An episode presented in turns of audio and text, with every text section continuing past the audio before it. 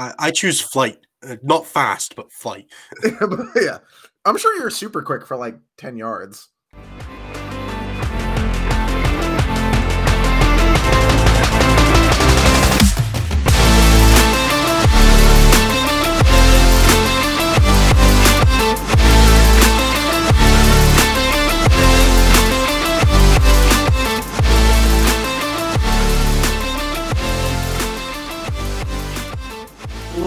Everybody, and welcome to. F- no, no, it's not that one. This is Stat Check.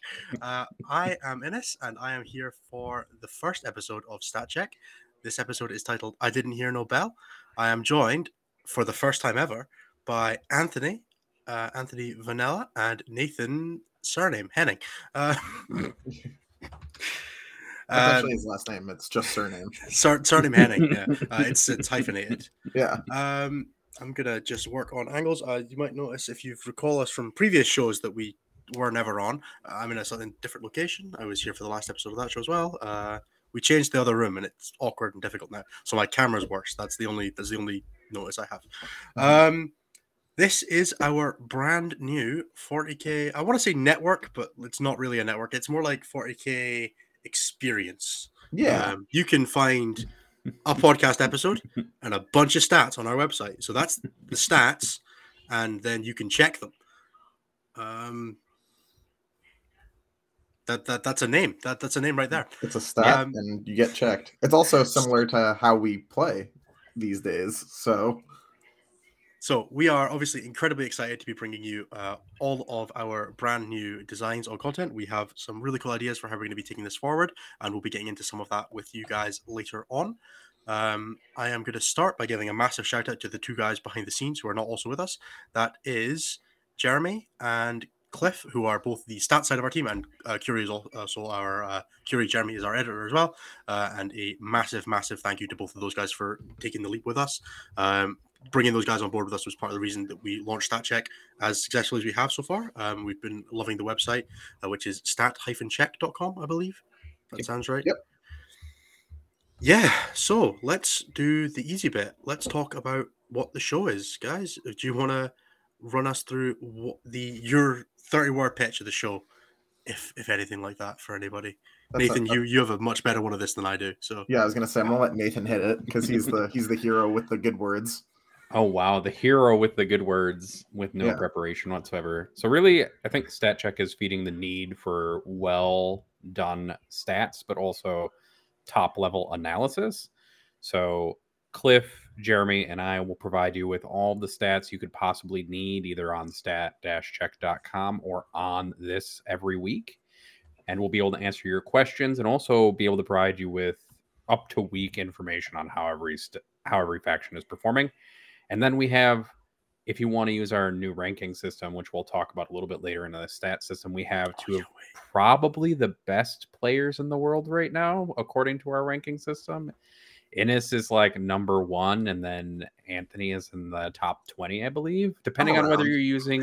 It depends on which of the rankings you look at. Yeah. Because in some, some of the rankings, it's like we're three and four, and some of them were like one and eleven or something like that. Yeah, Yeah. it's it's something pretty crazy. So we have probably the best Yeah. meta analysis. If you combined our if you combined our ranking scores across the ELO, the CRS, and the ITC, like our combined ranking is probably lower than most players for all six of those together. Than Oh, their yeah. individual in any one. oh, 100%. um, so you know We're- we take we're- those. we're averaging out to probably be the one best player in 40 game right now. If you- Maybe not That's that quite that. Let's. That, that's exactly how that works. oh Um, yeah, definitely, totally. That's how averages totally work. I promise. If me and Innes could play doubles, we'd be undefeated. It's Or true. we lose every game. Yeah, or we'd feed out of control because both of us trying to pilot the same army might not work great. But you know, whatever. Um, so yeah, let's. Uh, so that's that's the broad strokes pitch of the show. We are looking at doing stats and gameplay. That that's all the good stuff. So this is a competitive 40k focus show. You will find that if your focus isn't on competitive 40k, we hope there's still a lot of value to this. Um, but that's something that we'll discuss a little bit later when we talk about the bonus content and um, some of the the other appeals of the show. Uh, but let's do the little bit of this is technically episode one. Um, for those of you who don't know, I will do the brief rundown. We used to be um, part of the show 40k Fight Club on the Best in Tabletop Network. We have moved on from that. Um, they have been replacing they're replacing us with a new show which is called This Week in 40k. Uh, their first episode was today. It was a really interesting episode, really well done by uh, Billy and Colin. Um, they have taken over that, and we are really looking forward to seeing what they continue to do in that space. But for us, we thought that it was time for us to move on. We've been doing this for six months, and we thought that we wanted a little more creative control in what we were doing. Um, and that's why we're here. That's why we're here in front of you today with that little SC in the corner that's sitting. Yeah, I know the direction to point now. That's that's a new thing on the show. It's sitting like right here above my head. Um, that that's our current logo. We are working on a new logo, but for now, it'll do. Yin and Yang. It's Mechanicus. Um, I feel like that was Curie's influence. Curie Mechanicus player. Curie definitely plays some Mechanicus. Yeah, Yeah, that, that, you that would be the only thing. one of us that is. Uh, I played Admech in seventh edition. Thank you, Yeah, but what didn't you play in seventh? You were a bit of a bit of a- Eldar. a bit of a village bike in seventh.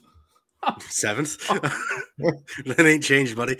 Um, You're monogamous with Nids now, right? no, me and Nids have a long term relationship, but I wouldn't call it monogamous. It's like a committed partnership in a polyamorous relationship. okay, that's pretty good. That's more than most people can hope for. hmm Like a primary partner. Yeah, Yeah, our relationship is always adapting, but it doesn't do that pregame anymore. not anymore. no. Only at the list building stage now. yeah, yeah. Okay, let's let's do the easy bit. Um, let's introduce ourselves because the like I said, this is technically episode one. Um, we will go around the circle, so we'll start with Anthony, then we'll take myself, and then we will do Nathan. Uh, so if you guys want to give us your what's your 40k CV, what's your your biggest accomplishment, uh, the reason that you think you deserve to be on a show. Uh, my biggest accomplishment is probably that I got uh fifth, fifth, sixth at LVO last year. Um, I was best in faction Drukhari, so I was the best of the broken. Um, and I have this year been winning lots of stuff, but I also went four and two twice, which is why Innes makes fun of me all the time. Um, so, but broadly, that is some of the stuff that I've done. I'm a member of Art of War. I am one of the coaches on their team. Um, I do a lot of that throughout the week now, thanks both to this show and some things in general. So people like to come to me for 40k advice. Um, but yeah, that's uh that's the broad strokes of it. I'm a member of Team USA. I will be going to Belgium this year to compete uh, on you know redacted faction, and I can we can talk about that next week. And yeah, it's gonna be a super exciting time. I'm very excited to represent the country at a national level. But yeah, that's me. Innes. That is Anthony. yes, that is me, Anthony. Missed, missed his name. Uh, Yeah. and he plays in the United States. In case anybody missed that one. Yes. Cool. I am Innes. Uh, I am the captain of Team Scotland 40k. I would consider that my pride and joy achievement. Uh, I have placed third at the European Team Championships, the second to last one in 2018, where I played a really, really bad Chaos Knights and Cultist army. Uh, it, it worked all right. I played two Ynnari players and beat both of them, and those were the only games I won. Um, uh, I have Went to the also event with a won. I've won a couple of super majors. Um, I have played. I've top forward an LGT. Um, de- decent, decent, decent little strokes. Uh, I've been competitive through seventh edition, um, seventh, eighth, and ninth edition. I have lo- long tournament wins, so I bring that little bit of longevity, despite being the youngest person on the show, which is always confusing to me, but makes me makes me laugh. Um, yeah, I will be representing Team Scotland as the captain in Mechlin in just under a month's time. Ugh, don't like that. Why would you say Uh, it like that? and I'll be I'll be playing Tyranids because duh. Obviously. yeah. I can't Um, wait until we get to G- list submission next week and you're on like GSC or something. Yeah, I'm actually playing Mono Sisters. I've just Yeah, been like, yeah, just just grab the broken. Like, no, I will not lose games. um, so yeah, I'll be playing Tyranids. I am something like a combined forty something and one on them in tournament play since the start of the year. I'll be sticking with 43 and 3. No, that's my total record, and it doesn't include team events.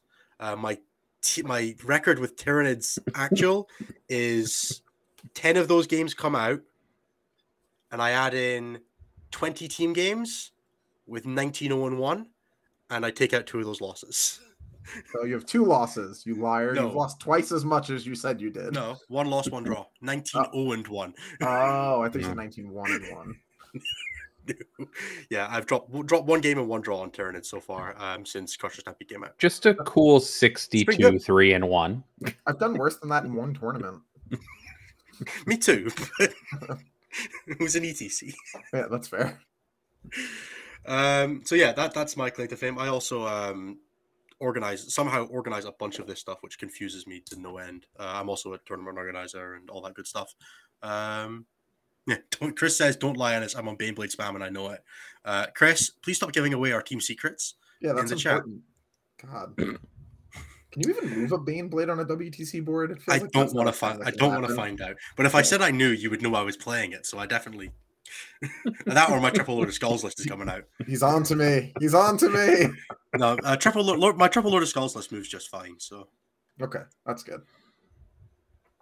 Nathan, do you want to run us home? Why did that get highlighted? First, though, Anthony's done worse than that by round three, apparently. That's not So, true. There was that one time you ran into triple Stormsurge and got real sad, but I can't remember if that was Oh. round three or not. No, That's I think when that was the Anthony got stat checked. Yeah, yeah, I got I got stat checked. It was bad. Oh, I've got to introduce myself. So my name's Nathan, or also known as Doctor Stats Dad. Apparently, I don't know. we I'm could not- have let I- that one die with the previous show. Nope, you we didn't probably- carry that with you. We probably could have, but I just kind of have accepted it, even though I have no children, except for all of you stats children who watch this show. Essentially, um, I do have a doctorate. It's just not in statistics; it's in life sciences. Um, so I are am a Basically the same thing. They are definitely not. Uh, my 40k claim to fame is that I won a GT once, and that's pretty much it. Um, yeah, He can use a spreadsheet that gives I him more power than 97% of the community. it does. I am capable of adding numbers together and moving. He can moving he can around. Hmm. I can also read, and I understand that variance in 40k is really funny, especially when people get upset. Then their 50 50 rolls are never 50 50 because they He also roll. takes advice well and he's getting better, which are all good I am definitely improving, thanks mostly to Anthony and Innes throwing rocks at me digitally to remind me not to make boneheaded mis- mistakes. Now Anthony has done it in person. I was very lucky I didn't get beaten up with an empty empty snack bar box. um having seen Anthony wield one, you he does live up to his violence moniker. It's a very dangerous thing to, to be around. I'll Other than that, I work with Cliff and Jeremy to maintain all the stats side of things. Uh yeah. And we'll Yeah, talk Nathan about stats in, in the first segment of the, the show. toughest. So Nathan Loki has the toughest job of the three of us, and then the, probably the five of us. Maybe not Curie because Curie's got to do all the editing. But Nathan is both on the stats team and on the podcasting team, which means he doesn't get a single break. We are just on the podcasting team.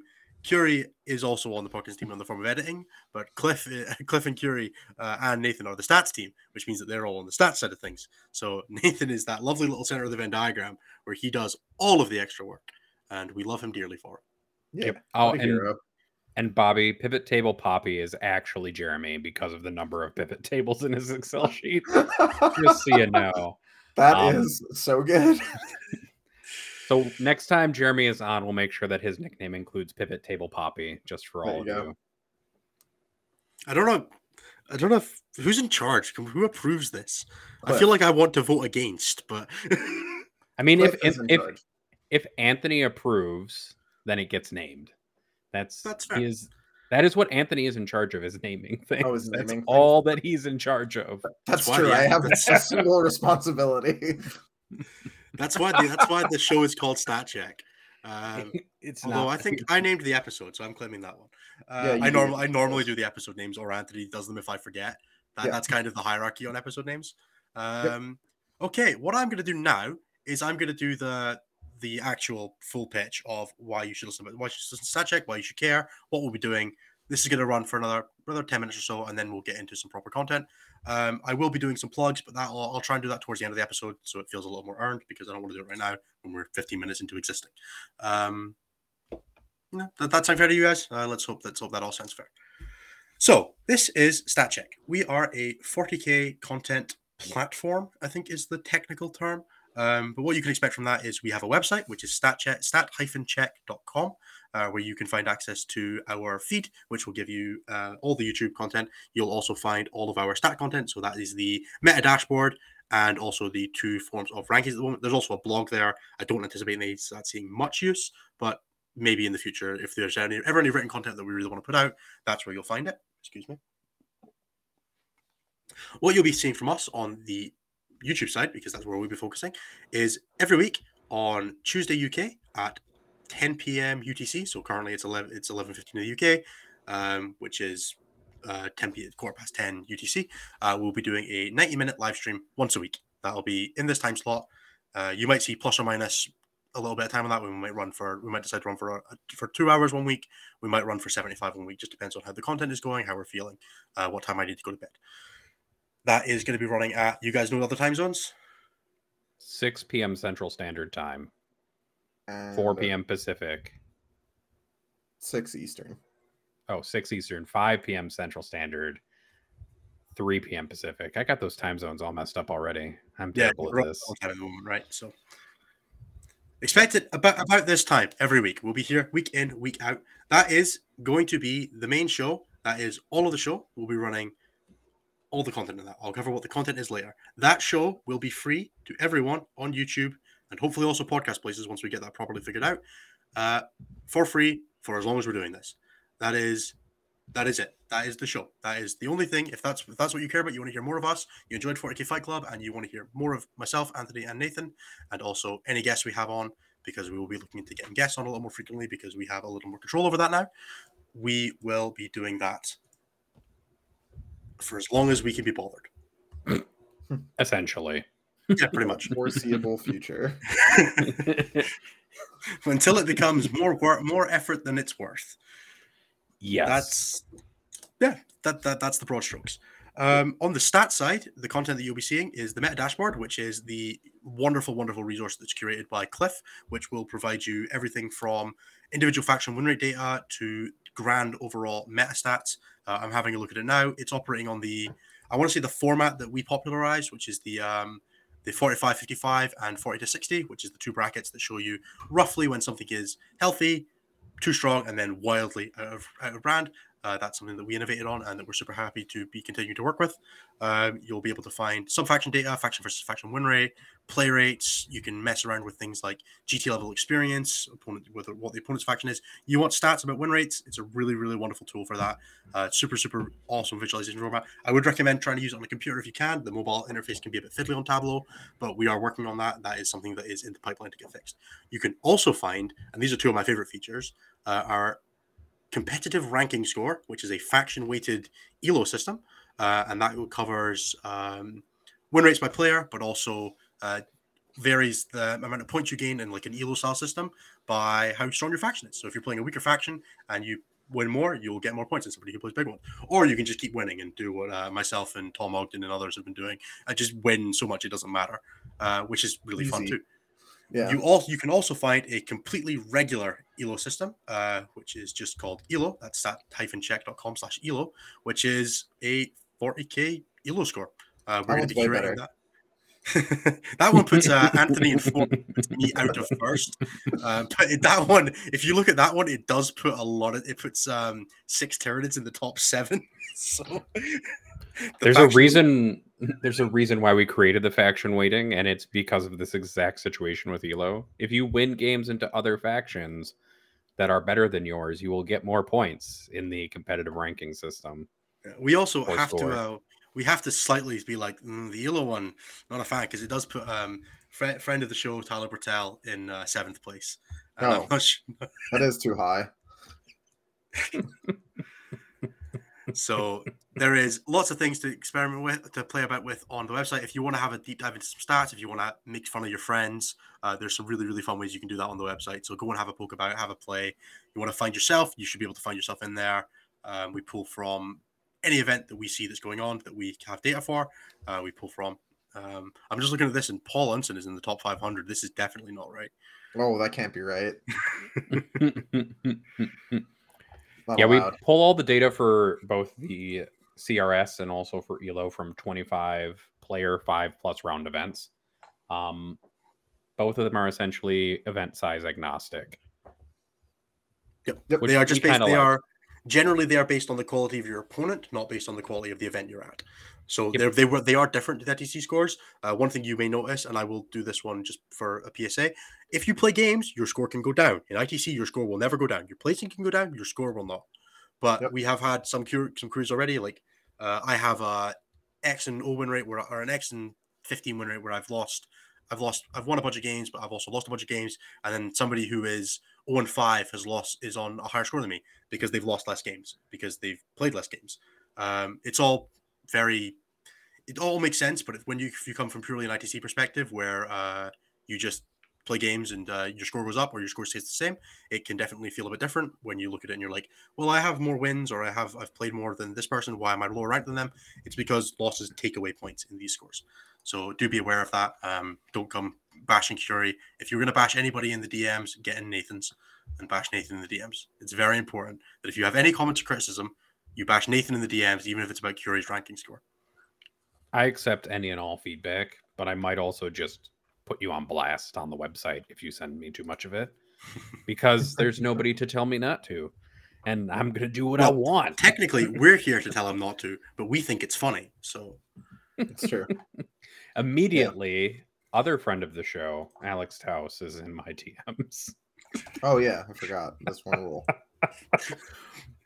okay now on to what the show is because that that is the, the rest of the content we are going to be doing uh, broadly every week we're going to be following something very similar but not the same as our fight club format. So we're taking the fight club format and we're removing all the bit that we the bits that we didn't quite think were right for us. So we're not going to be talking about li- uh, results of the week and we're not specifically we're not going to be talking about tournament lists or anything like that.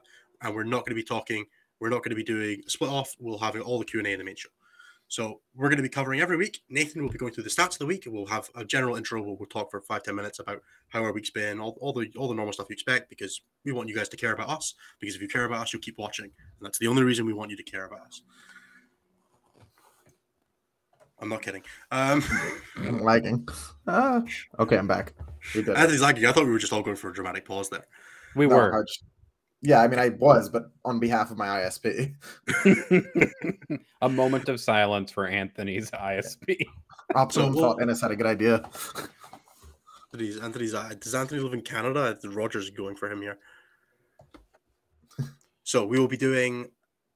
I lost my train of thought. Oh god. Damn it!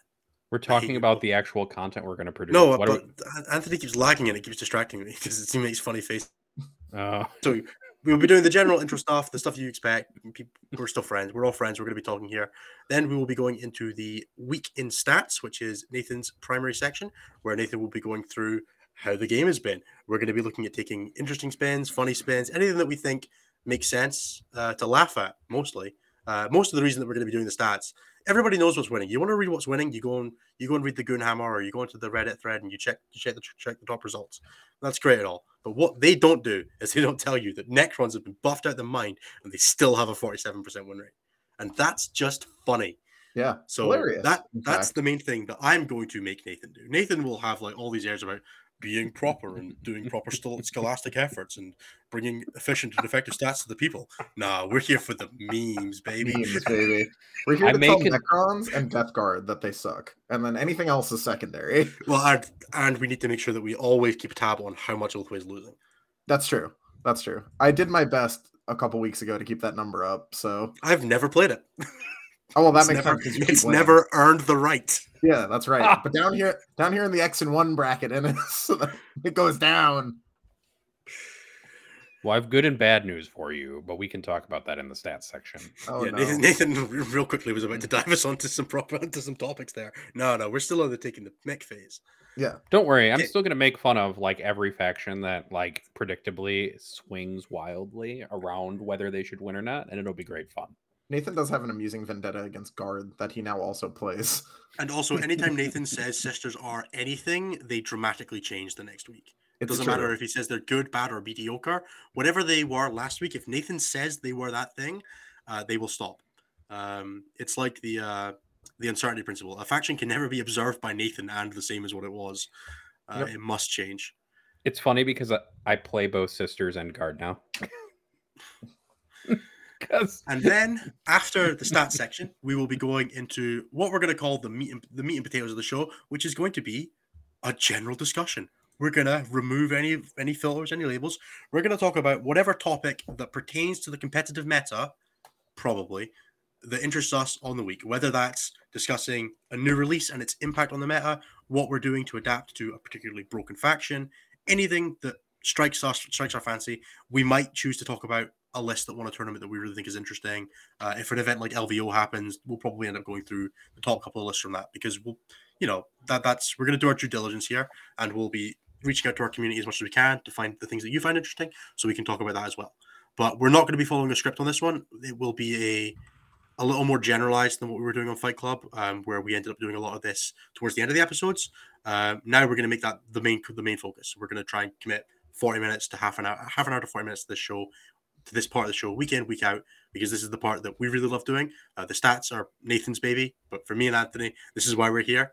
Um, Sure. And this is what we want to do. And riffing off each other with Nathan, uh, keeping us understandable. Yeah. Um, and Yeah. also bringing some fantastic insights from a, uh newer player on the competitive scene as well, who really picks out on things and says, you know, do you guys need to explain this better, or this is what you guys are actually saying. You're just saying too many words for it. Nathan does that a lot. Nathan's really good at that. Yeah. Uh, hey guys, you've explained something 15 times and I still don't understand. This is what you're saying, right? Try And we go, yeah, no, that was better. Yeah, thank you. Yeah. Thank you. Please repeat for those of us not in the top ten of the uh, of the. Of the Oh, so you need to repeat it for Anthony as well then. Ah, He's in the top ten of the ELO. Yeah, but he's right. 11th in the he's 11th in the ITC. yeah, whatever. That system is just for stupid Americans.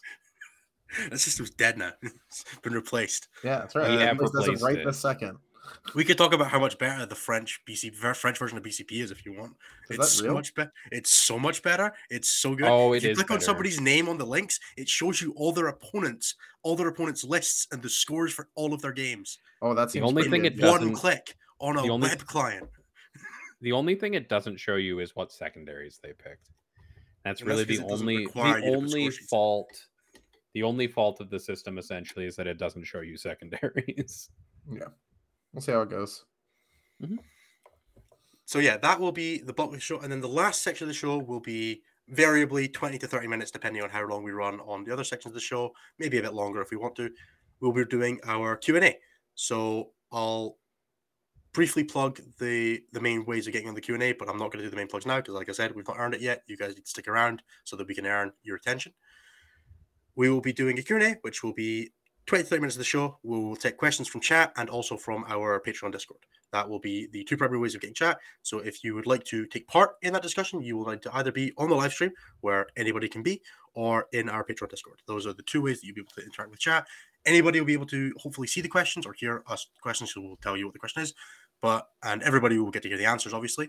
Uh, but if you want to be part of that, then those are the two ways you can do that. And we are more than happy with either way you choose uh, because we love having people here during the live streams.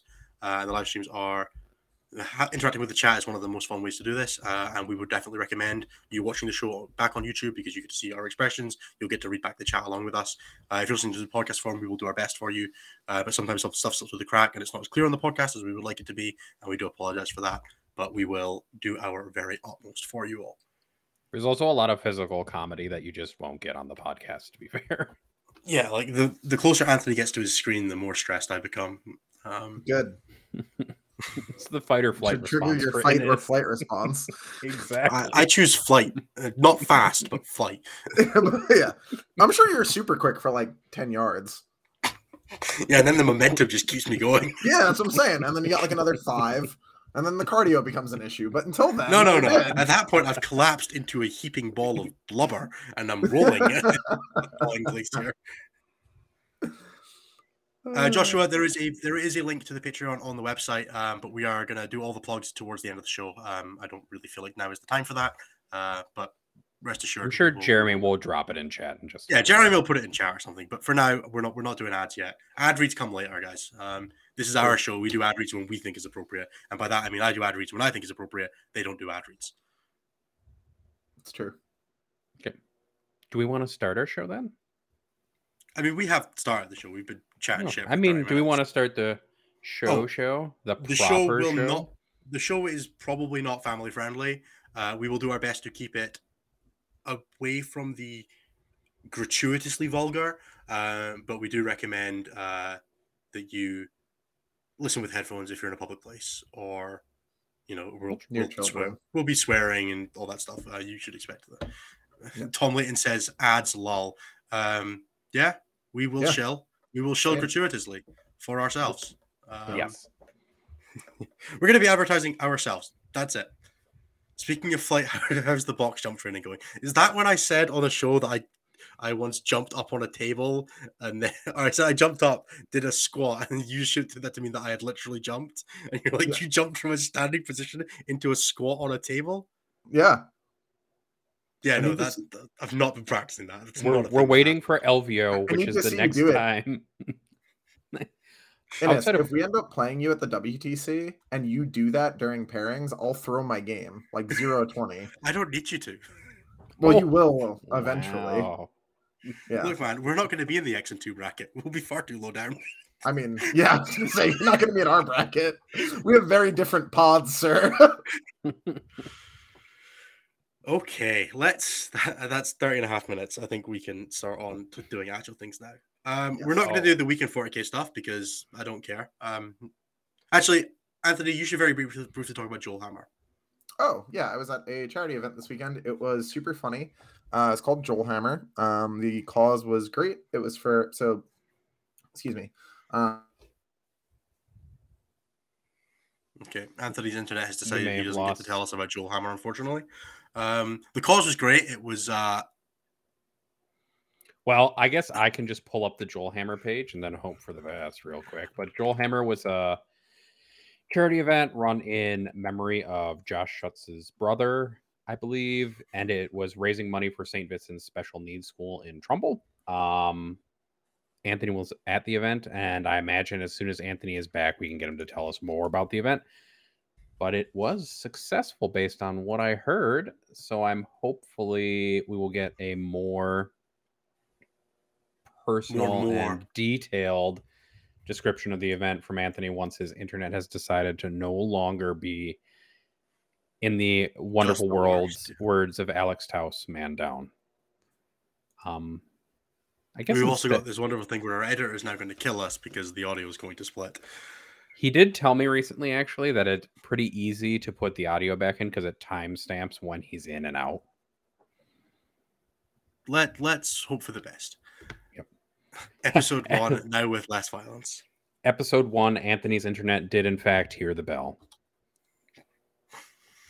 Um. All right. Well, I guess we All can right, just Let's do stats. Anthony doesn't listen to the stats. stats anyway. Yeah, let's let's cover no. the stats. Anthony starts hearing numbers and his brain starts to turn off. So. so okay. it makes sense his internet followed suit. Yep. So this weekend we tracked nine events with 25 or more players in five or more rounds for the purposes of our stats analysis. A lot of this is summarized on www.stat-check.com, where you can look at the meta dashboard and it will break everything down on a meta basis, though not on a weekly basis, although it gets updated with our weekly data every Tuesday, Uh, roughly. you can change the date bracket on it as well if you want to look at specific date times. Um, so there are options for that as well. But instead of that, I'm just going to tell you all sorts of weird and funny things about the weekend because I think it's great. So, prior to this week, we had kind of seen a partial uptake of Nephilim rules. And this is the first week where we've pretty much seen every event take up the Nephilim rules, along with the beginnings of the Codex Space Marine, Chaos Space Marines release beginning to be taken up by all events as well. Events, but not players. Yes. There's an interesting tidbit about that, actually. So there were over 500 players this weekend and only five Chaos Space Marine players, which made them the almost the least played faction. They are the least played mono book faction, I believe, this weekend. That that's kind of sad. That book is better than people are giving it credit for. Yeah, I think that's something we should talk about again this week, probably in our meta analysis section. Maybe about assessment of book strength. But instead, we're going to talk about win rates and then I'm going to talk about some overrep data from the weekend. So, our top five hasn't actually changed super dramatically since Nephilim started. It has changed a little bit. Uh, Tyranids and Harlequins, two totally dead factions, are still at the top of our win rates in the first week. Totally dead's a meme, guys. We, people have been saying Harlequins and Tyranids are dead because they got nerfed. They're not. We're going to use that meme a lot. You'll you'll want to get used to us saying that sarcastically. Unfortunately, So Tyranids, although what we have seen in the beginning of Nephilim is that all of the win rates have kind of been compressed a little bit. So Tyranids are dro- have dropped down to 61% as their win rate. They made up about 8.4% of the meta, and I'll talk about their lack of winnings outside of just winning games. So they didn't win any GT's event this weekend, so they don't really have a lot to talk about in that regard. Harlequins are a 58.6% win rate. So they've also kind of sat around 55 to 60% as of late, despite being very dead because of nerfs.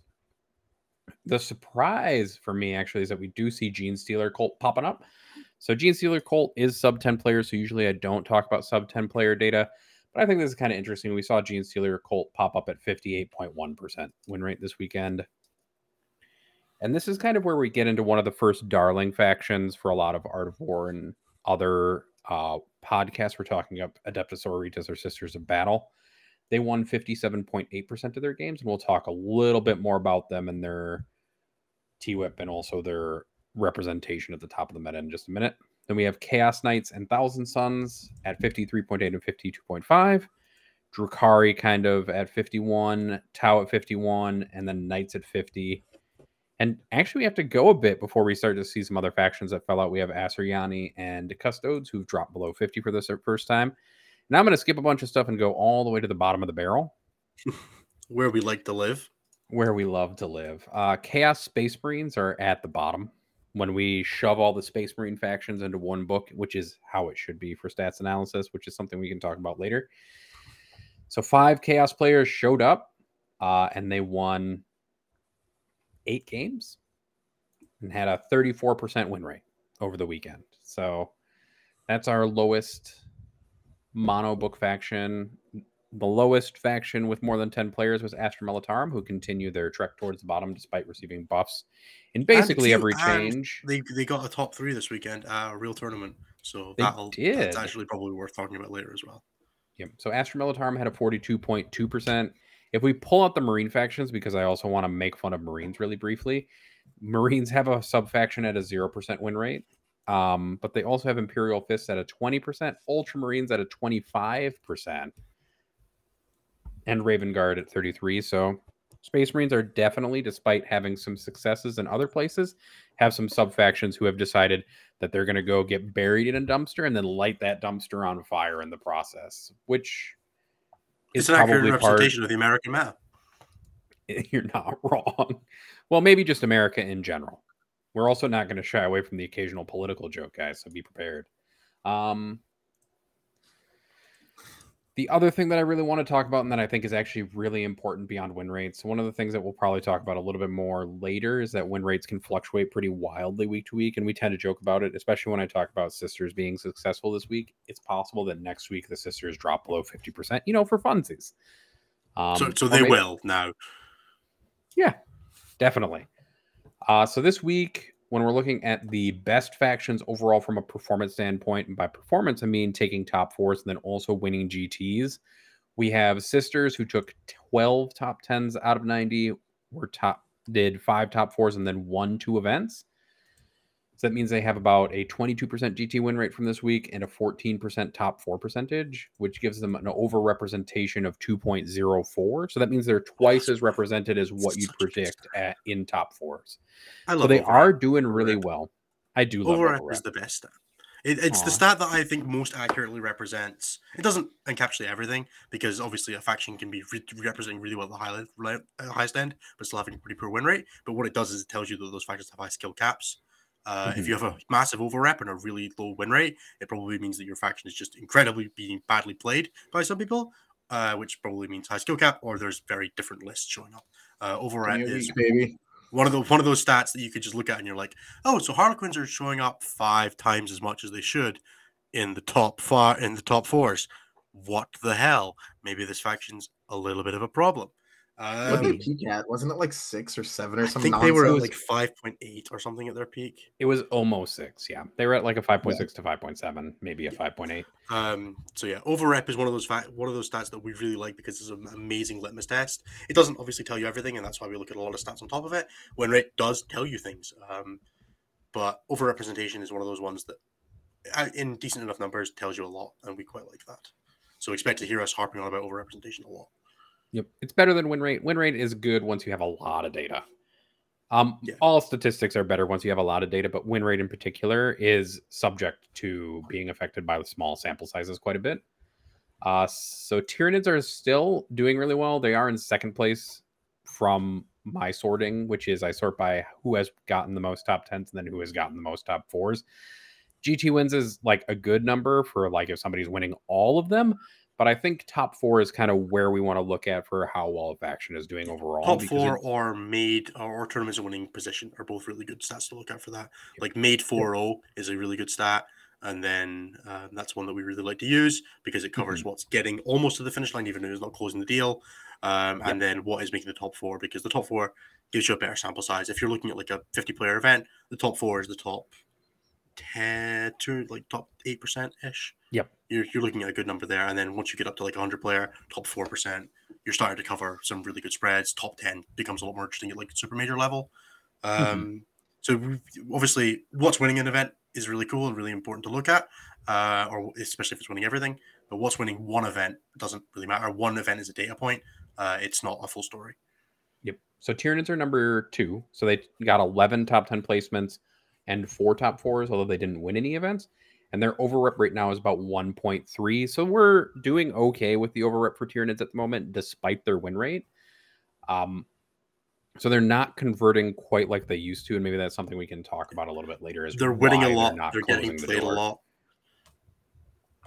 Yeah, winning a lot and getting played a lot kind of go hand in hand, especially if you're a good faction.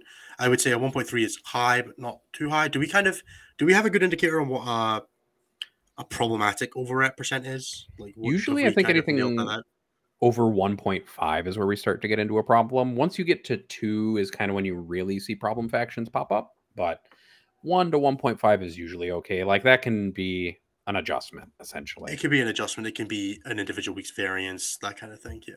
Yeah. Uh, Space Marines are actually the third place faction because I squeeze every Space Marine sub faction together. So this isn't like representative necessarily of how every subfaction is doing. As I mentioned, there are subfactions like Ultramarines who are only winning 25% of their games. But they had nine top tens, four top fours, and actually won three events. And that's one Black Templar, one Blood Angels, and one Death Watch player who won Oh, each cool. an- event. And And actually, cool. and actually, despite their low win rate, uh, Space Marines are at a 0.83 for overrep, which means they're actually kind of roughly where they should be. But it also means a lot of Space Marines players are perhaps not doing very well. Yeah, they're um, just throwing. Which again makes sense if you were telling the story of a faction. Space Marines are a, a faction of two player bases, really, aren't they? Yep. And they have 13.4% of the representation in the meta right now, which is the highest of any singular book, Yep. which is pretty much the story across all except for maybe a couple weeks during the Custodes and Tau dominance during early during ninth rather than 9.5. Yeah, that's Uh, another are- one of those things that we've we're gonna continue to try to sum up some of the stats that we're pulling over from previous previous experience talking about stats for any of the newcomers. Um, we found like one in six, eh, one in seven to one in six players are usually about Space Marines, and the Space Marine level seems to be about the limit for what any other faction can hit. Um, we've seen Custodes and I think almost Tau get there during the very peak of their dominance. Custodes did. Custodes, Custodes, Custodes did like one one week they hit that like that 13 12 13% mark of the meta Yep. but it's it's very rare and it, it seems to be it's not like a hard limit but obviously as you try to increase your player base more and more um you're there's less players available to fill that space less people who are willing to bandwagon less people who have the army available um so right towards the end of when we had seen a really very long stretch of custodes we saw one faction almost hit i'm almost going to call it like the space marine limit um Mhm. of a faction that's about as popular as space marines almost purely because of performance reasons. Um that that's kind of if you see a faction starting to creep up to that 8 9 10% mark when you're saying this is almost as representative of space marines that's another very very strong indicator that there's a problem because only space marines do that and space marines are very uniquely positioned in 40k and in, in the fact that they are half of the factions of the game near enough And they're basically Tyranids did it for a two- while, right? two factions, Tyranids and Necrons, are around eight to nine percent right now. And Tyranids, I think, capped at ten during Crusher Stampede. And a lot of the reason I think for people getting really close to Space Marine meta representation numbers is how easy that faction is to collect and transport and paint. Um, Space Marines, as a general, just like being the poster child of Games Workshop's 40k game, means that a lot of people just have a Space Marine army. Um, but if you only have to collect like 12 models for an army, like you did with some of the Crusher Stampede builds, or maybe less than 20 models in the case of some of those Custodes builds. It's a lot easier to hobby up something, especially when you just have to spray paint it gold, cover it with Reikland flesh, and maybe pick out some metallic details or plumes and things like that. You usually have a little bit easier of a time. You forgot the part where they bake their dice, so they only roll four ups. Oh, that's true. That doesn't really work like people say it does, but that's okay. We'll talk about that. I don't know. I another speak time. to my I, I speak my house speak to my house tart. She's definitely been in the definitely been in the bakery a little bit. I mean, there was the one time where I was playing games like a friend of mine who put 1500 points of Ultramarines into a squad of five grotesques, and there was still one grotesque alive at the end of it. That's good. You know, those five will feel no pain sometimes. They're just real, real feisty. Yeah. So then we have Uh. Necrons in fourth place with eight top tens, four top fours, and they actually won a GT as well. And they're at a 1.27. So we're actually seeing something that's roughly where they should be, at least for Necrons. And their win rate's like right around 46%. So they're also in kind of the area for balance. We'll have to see over like the next week or two whether or not Necrons kind of actually stay at the power level that a lot of people have said that they should. But my guess is probably not since necrons kind of have one strategy which is if i sit in this corner and generate lots of points can you catch me and kill me and can you get more points than me? And I bet Siegler will do great playing that at tournaments. i don't like using siegler as a barometer of faction health No. Admech's really upset about GW doing that. yeah um and then i'll just talk really quickly about the other factions who are kind of doing well by overrep so you have harlequins who are at a 1.6 which is kind of over a little bit into the realm of where this might be considered a problem death guard Many of them. Yeah. Yeah. There's like seven Harlequins players, and they've all been playing it since the dawn of time now. So Yeah. like, yeah, there, there's that. That's one of the issues with overrep on small on small sample sizes is you got like four people competently playing Harlequins at tournament level, and they're all pretty good with Harlequins now. So you've actually seen Harlequins kind of stick around to five percent as of Really, late. I'm So actually they've surprised. they've kind of climbed out of the three to five people playing them, and now everybody who had those quickly uh, airbrushed armies kind of still wants to play with them since they paid up probably a They're still- premium for some of them, still pretty dead. You know, and they're still faction. dead. Still dead. They're still good. Yeah, they're still dead. They're just uh, the they got fun nerfed, which is sad. Like they were like the stuff that is enjoyable. No. just like Tyranids. Yeah, there's something about Harlequins that I find really funny, and I think Anthony will agree with me here. Is that so? The Harlequins nerf in the most recent balance attempt nerfed Dark, and so Uh, Dark's win rate has dropped to 44% after the nerf, um, which is basically Twilight's level. Twilight's around 46. So That's because nobody plays Twilight. eh, 24 games. It's like five Dude, people. people played Twilight as often as Mike Butler said he was going to play Twilight. That faction would have a lot of reps. Yeah. He doesn't. He plays light, but if if that happened, and all the win rate is basically in light. Light is winning 63% of its games. So light is still good. Uh, that's because GW still, still hasn't really nerfed Yeah. it. Uh, oh man, being able to move 22 and shoot is the good part. What? What? If only someone could have told you that I'm sooner. over 18 inches away from my light bulb, and I can't hit it. Yeah. Yeah. um, Death Guard are also at a 1.6. They're at 1.66. So Death Guard might be seeing probably not a resurgence, but there's some stuff that people have been talking about about secondaries, and maybe that's something we can also talk about. It's about Secondaries how- aren't real. No, secondaries aren't Imagine, real. imagine not playing for primary differential and scoring 10 on three secondaries, dude. Come Well, on. But my favorite thing from this week's stats is that orks have a 2.45. That gives them the highest overrep ratio of every faction from this week. That low key impressive. Yeah. They've, So been un- they've been unshackled from the burdens of still playing freebooters like it's 2020, and Yeah. uh, they're playing real sub factions again. They're back on the Goff train, dude. People are getting punched. it's true. Other than that, we have a bunch of factions who are just kind of at like three top tens or two top tens or one top ten, and that's basically Thousand Suns through Chaos Marines. So one Chaos Marine managed to make it into the top ten of a tournament, which is not What a hero. super great. That's my people. And then one of the last things that I kind of wanted to talk about is just kind of breaking down some subfaction data just for people real quick. So for Tyranids in particular, we're still seeing mostly Leviathan as the the winner. Um, although this weekend Behemoth has kind of sprouted its wings and decided to fly a little bit with 23 games played and being a 78% win rate, which is quite high. Um, I know that's a small sample size, but that's still really up there. No, it's still really high. So it's not a very large sample size, but it's something to keep an eye on. And I think it's because Behemoth can do that doubling up on cover. And I think people are just using it to kind of try to stay a little bit more durable than they're supposed to. They Armor of Contempt Tyranids.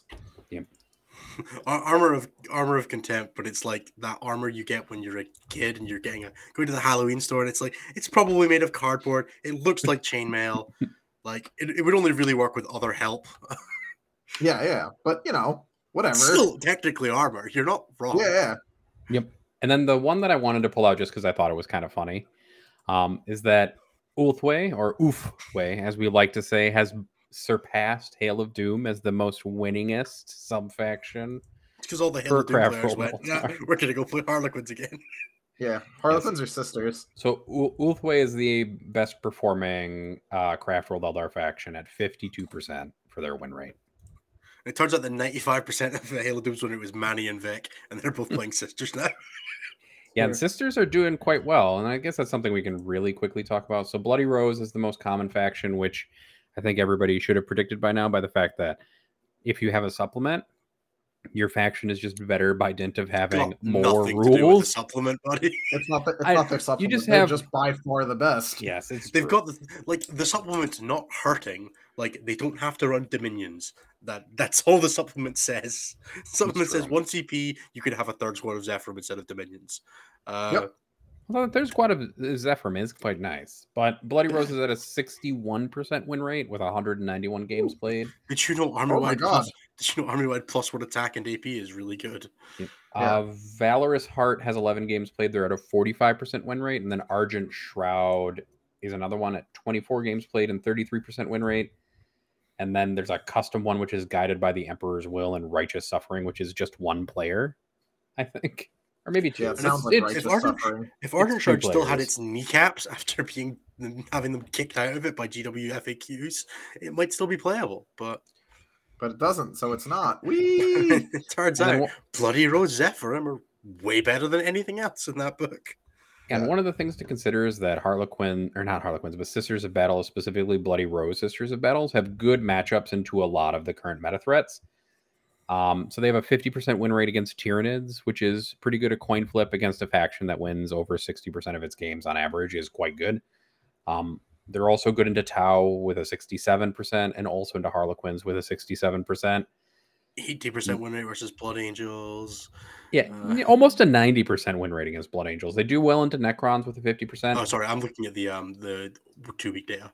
Um, Okay. And then the only factions that they've so far kind of struggled with now that we've fully taken up Nephilim is Chaos Knights, who they have a 33% win rate into, and Stalkers are really terrifying.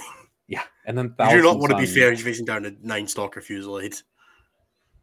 Fusillade. No, those bodies, even though you have a lot of them, start to die real fast once stalkers start shooting you to death.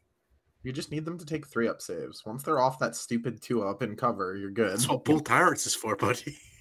Well, no, the two up, the AP two does it. You're good. Yeah. Bull Tyrants makes them on that in cover. Yeah, And a lot of people No, aren't they're- they would be taking. on a, they'd be on a three up and cover with AP two. I saw the Yeah, take recently that target Sisters players are are getting kind of greedy by not taking a second Rhino to protect some of their infantry, and instead taking like a third flying unit when they probably should take a second Rhino and stuff it with stuff so it doesn't die instantaneously. That's specifically a gift to Innes's Harpies. The Harpies are really nice too, though, because it gives me something for my Venom cannons. It's true. Yeah, I was hearing, I think it was in the Art of War Discord actually, where Vic was talking about hating uh, harpies with the barbed strangler equivalent because of all the strength 8 AP2 damage 2 weapons that can just get thrown out and kind of pick up infantry that are just randomly strewn around. Oh, the, the Stranglethorns, yeah. yeah, the Yeah, Stranglethorn cannon. They're still garbage weapons. Don't run them. No. Yeah, I They're- agree. Like, I understand that that 60 points seems really appealing. However, there is nothing better you can put in your list for 60 points after you put in a high turn as what is zoanthropes. Just put the Venom cannons on, kids. It's true. Yeah. Then the last thing that I want to touch on during our competitive stats is I just like running through the top 10 from our ranking system, especially this first time because it's going to amuse me. Um, so we have two different ranking systems on the website, which Innes talked about earlier. We have the comp- the competitive ranking system, or CRS. We like to joke that sometimes it's called the Curie ranking system, and you're earning Curies. That's the one that we that's the one we care about. We have the other one because it's interesting and because other Yeah. people will care about it, but we like the Curie ranking system because it accounts for faction strength. Yep. And so this one is your main faction is determined by the most events played with that faction, and that faction weighs your wins and what factions you win Well, against. All the the factions is weighted wins for whatever the game was played on it, not by the general. Yep. So it's essentially a faction weighted ranking system for 40k players. Um, and we are using it essentially to look at weighing people by how often they shift from top tier faction to top tier faction. So if you just play top tier factions, it will reduce your score somewhat. Although that doesn't mean that you're going to You have a low win score. anyway. You can It's just okay. win and have a really high CRS score. And we do also publish the standard ELO, which is not faction weighted, which changes the numbers a little bit. But that's okay. Just a touch. I only go up like 30 ranks. Yeah, you do only go up like 30. It's fine. You should So- have you should have lost less on meta factions. Yeah, I know. I I fucked up. My Well, bad. One of our favorite things to just right now is that Innes is number one on our CS. we debuted our ranking rankings by the way, which is number one. I have nothing to do with this ranking score, but it makes me happy. No, it does make Yeah. Innes quite happy. And then second is Manny Chima. Uh, third is Tom Ogden. Fourth is David Gaylord. And then fifth is Vic Vijay. And then the, rounding up the top 10, we have Kyle Grundy, TJ Lanigan, Seth Piper, Brenton Weiss, and Brad Chester. The goat. Tom then we Ogden do- repping it in for the US in the top five there. David and Vic both taking losses to Manny tanked their scores a little bit. Yep. Then we do have one person playing Astra Militarum in that in like the top 20, and that's Brett uh Urbanowski, who's playing Astra Militarum and it's ranked Proving 11. that playing a garbage faction and winning 66% of your games is enough to get a really solid score. It's Do we know what enough. the debut score is for this? I'm assuming it's like 1500, but I actually don't know. So I believe it is 1500, but I'll double check with Curie because it, It looks like 1500 because closer there's like to- everybody There's a- is on like so many people are at 1500s. I was gonna say there's like a billion people at 1500. So it's it's most likely 1500, and yeah, Curie just verified that it is 1500. So just to let you know where kind of Innes is at, he's at 1883 points. Uh, Manny Chima is at 1876. Ogden's at 1845. Then if we drop down to the top 10, to breach the top 10, you need over 1747 points. To break into the top 25, you need over 1700 points essentially. Yeah, And it- then- it's it looks like it's fairly hard to score a lot of points quickly as well, uh, especially if you're beating players because your score will also Yes. be based on how strong your opponents are. Uh, so you need to be playing strong opponents and also beating them uh, in order to Which your is- scores. That's the elo portion of your score. Um, elo basically takes into account the quality of your opponents. Um, and then we weigh it by the faction. So we also are looking at how good the faction you're playing is and whether or not it, it's helping you out. But i mean It's worth if you look at Um, the, the top for for the top five, myself, David, um, Manny, and Vic are also the four players with the most wins this season. Uh, so just winning games works fine. Um, yeah innes has a 43 and a 3 right now Manny's um, forty six and three. Manny's 46 and 3 david is uh, 45 and 7 and then vic is a 39 and 3 the only outlier is tom who has just an amazing ratio he's Just 20, lost one 20 game. Yeah. 25 and 1 which is incredible just so you know um Yep. he's he Man is is the only gaming. american in the top five because everybody else is either a brit or a kiwi it's true. uh, so maybe uk dominance in our ranking system and you all can get mad at us if you want and then yeah if we go down to 32nd we find anthony at 1690 which is incredibly respectable who has 16 and 4 For for his the wins. reference, there are six thousand seven hundred and seventy nine players on the rankings. Yes, and if we all Yeah. want to look at how far I am, I think I'm in like the 1600s for this, if I remember correctly. I mean, that's Why not go like top, why not quarter, way up that's in a top week? quarter, buddy. And Yeah. that's okay. I I am accepting this, but I can't remember. So we'll find. I'll find it later. But I think it was in like 1600s for my ranking on the system. So your average player is a fair bit further down this list. Um, Oh wow, he's calling himself above average. He is. He went three and two. That's I mean, like if you're if you're in the 1600, your scores like 1520, and the, the median is 1500. So that works. I'll accept it. I haven't. Yeah. I haven't looked at a distribution of wins yet. we That's should definitely we should get do. a distribution of that sort. Um, Jeremy, go get me a distribution of population by score. Thanks. yeah, so there are 209 people above 1600. Mhm. Um, and then if I go down to 1400, There are a lot of people right around fifteen hundred, I believe. yeah, I looking at this, it's the vast, vast majority. Yeah, you're looking at two, like seven, 70 people below 1400 and 200 people above it. So that is 6,500 players are in are between 1400 and 1600. That's where the vast majority of people are. Yeah. Most players are average. Mm-hmm. Who'd have thought? Weird. So that is Crazy. that is covering kind of our stats for this episode. I won't always go through the CRS. I might just go through the top five occasionally when We'll go through it when me. there's when there's big changes. Um, if there's anything super interesting, and maybe towards like the end of the season or after a big super major or anything like that. But it's it's a stat. It's a stat we've got. We'll use it if it makes it if it makes interesting things for us. Otherwise, what we'll cover basically on a week to week basis, we'll cover win percentage, we'll cover over rep. So we'll talk about who wins events, who gets top four, and how overrepresented they are according to their faction data. And sometimes we'll talk about TWIP if the motivation strikes me. And then every now and then we'll talk about the ranking system to see where things are going. And then we'll pull out some interesting things about sub faction data to see what sub factions are being played, who they're doing well against, and who they're doing badly against. And right now, for example, Bloody Rose is basically only doing poorly into two factions, and that's it. Also, man, Innes took his his tea drinking lessons seriously and has his pinky out while I drinking the, tea. I met the queen at a tea party. I will absolutely. Sorry, the Uh, of Mark Murphy asks the most valid question: Is that a tiny cup or is Innes actually a giant? both. It's the lid go. of the mug, but it also is it's the lid of my water bottle, but it's also a cup, and I enjoy drinking from it. But that's it for the stats section. So I guess we'll bounce off into our friendly local neighborhood break. analysis. Oh no, five minute five break. minute break because we're an hour in. Um, we will when we return. So we're going to take a five minute break. We will be sticking around uh, in the live stream. We'll be taking some general banter with the chat, having some questions.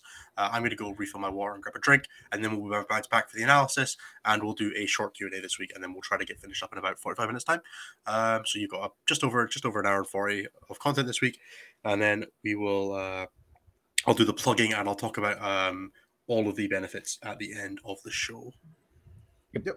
Cool. I'm gonna reminder run to that the we'll be doing this every week at six Eastern, five Central, three Pacific, and whatever time it is. 10, 10 p.m. UTC.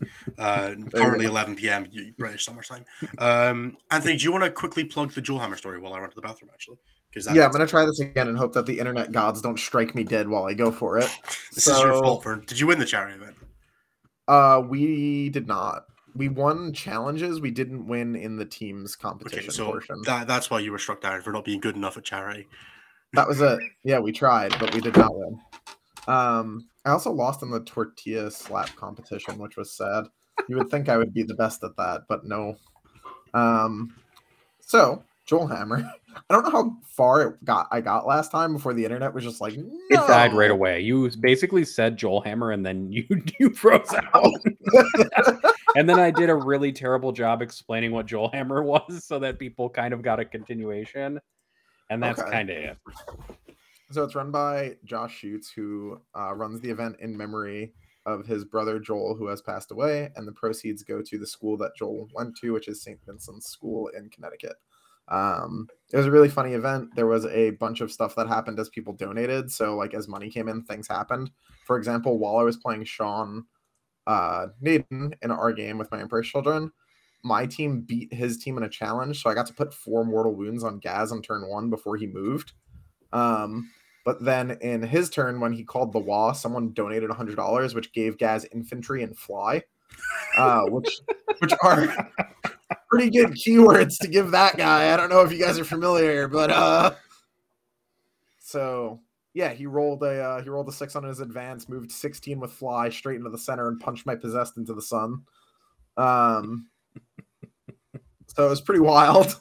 Um, so yeah, there was a lot of a lot of wild nonsense that happened in those games. It was a super good time. We raised a bunch of money for charity. I think the uh, GoFundMe still up. I'll try and grab a link for that if you guys want to donate. Obviously, I would super appreciate that, as would Josh. Oh, and all the VODs are on twitch.tv slash team battle brothers. And that's my Joel Hammer stuff. Nice. And yeah, So- I s- the GoFundMe looked like it was still active last I checked as well. I think it is. I'm gonna just post it in chat and hope that We're in the break now, so we're just gonna. Uh, this is the bit that will probably get clipped, clipped out and not be on the YouTube. Um, we hope you guys are enjoying yourselves so far. Uh, we're um, not new to this, but we're still we're still new to this uh, on the grand scheme of things. So we're still figuring things out. We'll still be figuring things out properly on this end for a while. We're working on some of the technical stuff behind the scenes. We'll be looking at hopefully getting some of the meta stats. I think Nathan, we actually gave we're going to give Nathan permission to do all of the um, looking at vid, looking at images and stuff like that thing, so we can pull up the stats on the show while we're talking. Hopefully, in a little box that goes uh, on one of the sides because we've got a little bit of space there where we can pull up factor win rates and things like that to have a little bit more of a visual effect going now. Yeah, But that's we'll- uh, that's we'll- work in progress. so that you don't have to listen to me like dryly talk my way through um through Seventeen factions of win spreadsheets. Yeah. Although also I have to make sure then to control my clicking because uh I don't know if anybody's actually ever watched me use a computer, but I kind of just bounce around like a madman while doing it. And yeah. I have to Do you do like the um like the MOBA player style thing where like you right click like next to your character a million times to move and stuff like that? I highlight things a lot as I read them, so I'll like highlight and off highlight things as I go. So I'll click on something like a hundred times while I'm reading it, which annoys people around me a lot. Also, it was probably why I got a complaint from an editor of a podcast once about me clicking too much on stuff. You should do that less. Um, yeah, coming coming from playing like games like League of Legends and uh, even like Warcraft 3 as a kid, if you're moving units, you want to move as close to your character as possible. So your reaction speed, if you need to change direction, is really quick. So you end up moving by like click here, click here, click here, click, click here, and then you just kind of like slowly walk along like this, and you switch directions, and you're just clicking every time as you go back and forth, and you click like either side of your character to like strafe back and forth instead of just like clicking Yeah. one place and walking to it, which would be so much easier and not give you RSI. But no, I, I, it was very important. I have arthritis in my middle finger, so I'm really Yeah, that- working on that. That, that's a that's POE baby. POE does that. In WoW, you can just hold the right click and mouse turn and then move with your keys. But in POE, it's like click click click click click click, click, Yeah. click until you die. Yep. Yeah, needle, needles button pressing is a hallmark of uh, play for of playing any stupid competitive game like that. It's like Magic players and shuffle and flicking cards as they shuffle through them. It's like if you're not flicking your cards, you're not doing it right. 40k players should just sit and clack their dice in their hand. Oh, I do that. Yeah, me too. Every, I- you, you got your nervous- everybody's got their tick, right? Yep, that is mine. I was really Look. sad when I didn't get to play Anthony because apparently Anthony just talks nonstop at the table. I need to catch Anthony on TTS sometime now that he's playing it again. He doesn't Yeah. actually do it as much on TTS. He like No, it's not because he doesn't have like this weird shark thing where if he's not talking, he's not breathing. Basically, like sharks have Yeah. to move to breathe, which is not true. But neither here nor there. Um, but Anthony basically has to talk or he dies at the table. Apparently, That's true. It's also like a shark thing because I'm like following you. I'm like very close to you while you play. I'm just like, hey man, how's it going? Do you, do you guys have a tell for when a game's went badly, like for something you do, Mm, like stance wise? it's I- when I Anthony walks up to the I, table. I stand in like the gorilla stance with my hands fist down on the table, staring at it. Oh, are you one of those? it's like I'm clearly focusing I've way too hard on this game. Yeah, Yeah, it's it's just such an easy pose because you're just like frustrated and balling your fists, but you also want to be looking. It's like Yeah. Yep. just angrily gorillas dancing at the table. as it turns out, the uh the aggressive play style tends to elicit that from folks. I have seen that a whole lot in my time in 40k. It's great when you win anyway, and you're just like, I've just stood here and been like an asshole for 30 minutes for no reason. Yep. Yep. I've just been does it? to play. Fuck. My favorite I consider it a victory if I can elicit that stance turn one with Death Company. That's always my goal when I play Blood Angels. If I can make someone do that immediately by like killing 500 points, that's that's when we're in the money. I think the specific one, I do that when I have to think about a game. If I'm winning, I'll just do whatever. But if I'm like, I'm gonna have to think about this game, I start being like aggressively staring at the board. If I'm losing, I sit down and I just don't stand up. Oh, you're a you're a sad sit boy. yeah, absolutely. You have like all the classic. I don't. I don't. Sit that's much. So Really, I sit so much. Whenever it's No, not I don't. my I don't I'm sit. I don't sat sit when. I play. I, I will go and like sit on the floor somewhere if I'm just waiting for my opponent to finish their turn. Uh, but if I'm sitting at a table, if I'm sitting at the table, unless there's like nowhere else to go, it's probably because I'm like, oh, I just need to sit down and think. I, I sit whenever it's not my turn. That'll be a question I put in the, one of the interview I s- ones. It'll be, um, what's your what's your 40k tell? Yeah. Because you you have one, you just don't know what it is if you don't have. I know what mine is. You can tell when I'm lining up to go because I get a little bit quiet and I'm like, Come on, dude, give me give me the turn, give me the turn. yeah. I like I you can see it when their turn is coming to an end. My pupils get big like like a shark. My eyes turn all black. And I'm like, my go? Me go? And I'll say it like that. my turn? Yeah, when, when I'm winning, I like to ask my opponent if their phase is over yet. I'm just like, so is that is that the last unit shot? And they're like, no, I took like seven more units. Like, Is that the last unit shot? Yeah, my favorite is the uh is actually is a new thing with Emperor's Children is getting to the end of their charge phase and being like, "Are you done now?" And then we get into the fight phase. I'm like, "Start of the fight phase." no one activates. Pow! this. uh, basically. See, meanwhile, the like more and more like focused I get, the quieter and quieter and like angrier looking I get at the table. yeah, Nathan goes internal. It's a thing that happens. Yeah, which makes my opponents visibly uncomfortable sometimes because I just like dead face at them and they don't. I, I was described um, well. For those of you who know uh, Zach Becker, who runs the UKTC series events like the LGT and all those ones. I was described as the calmest looking person going into a finals ever because I was waiting for Manny and Vic to finish their game because they started after us and they were playing with chess clock, so they went down to the time. I was lying down in a corner, just like on the floor next to a table, like having a nap.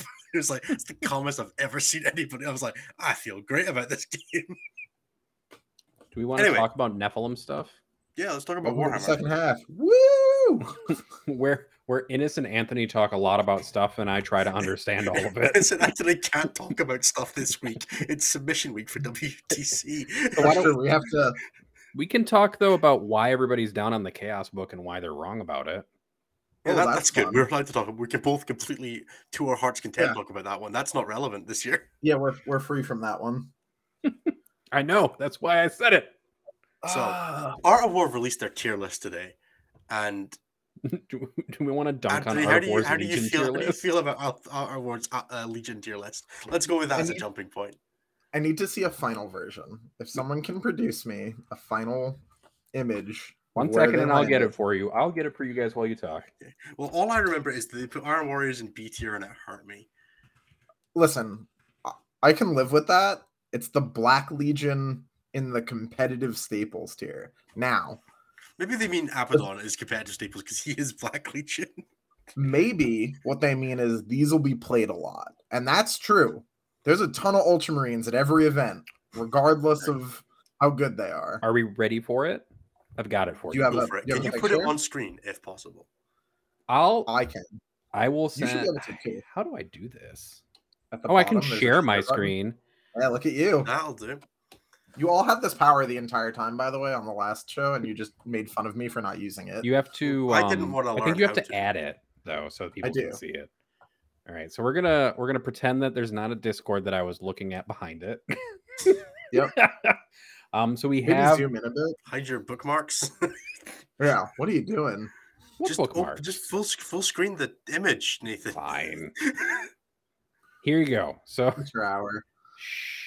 So we're gonna we're gonna say tournament staples, strong Yep. choices, perfectly balanced, flawed choice, and YGWY are the No one Five ended up in tiers. IGWY. nobody they did. printed. They know they printed the right the Alpha Legion and Night Lord rules, right? Yeah, they could just go down one. If this was Nachmund, both of those, by the way, go up into like strong choice, but not anymore. Not Night Lords enough without any CP. CP? Yeah, let's. Yeah. The, Night the other have great warlord traits, relics, and stratagems, and you get to use none of those now. They don't Don't good start Don't worry about that.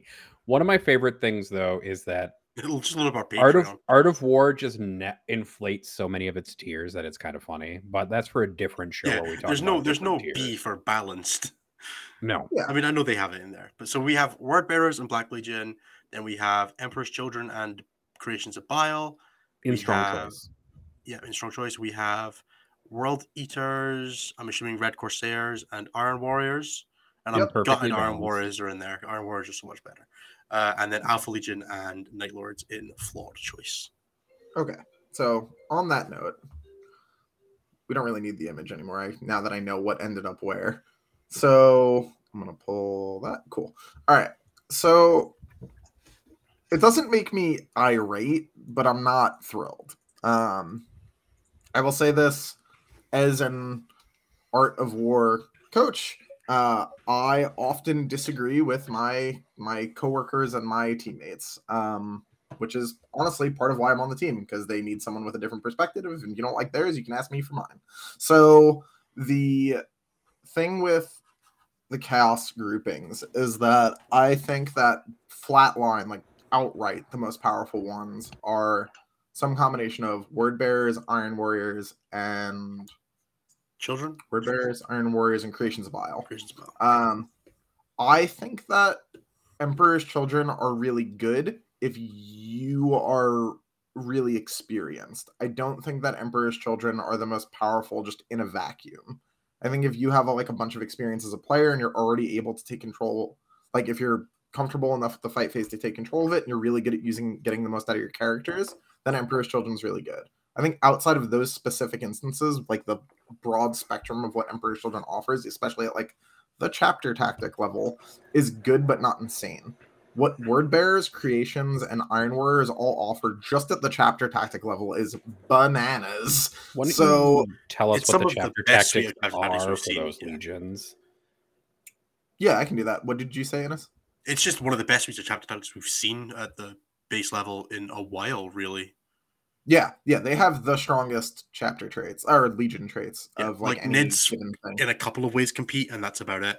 Um, I would say Nids are worse now that they can't, they aren't as adaptive. I think Leviathan just kind of sits there and says, "I don't care." Um, That's true. That's true. um, The Levy one in particular is quite good. Yeah. But so uh, to run through them super quickly, Iron Warriors is ignore all cover, not even just like light cover, light, dense, Nope. and heavy. No heavy cover.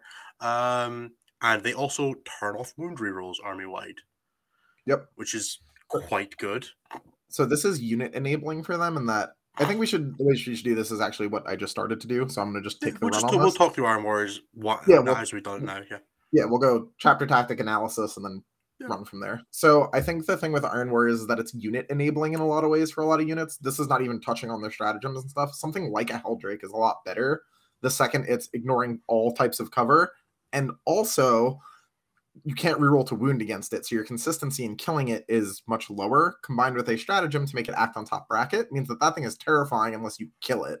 So yeah, those types of benefits make things that are already good better and, and act as an enabler for things that are kind of on the fence. Iron Warriors are your. both. They make low AP shooting actually a viable option.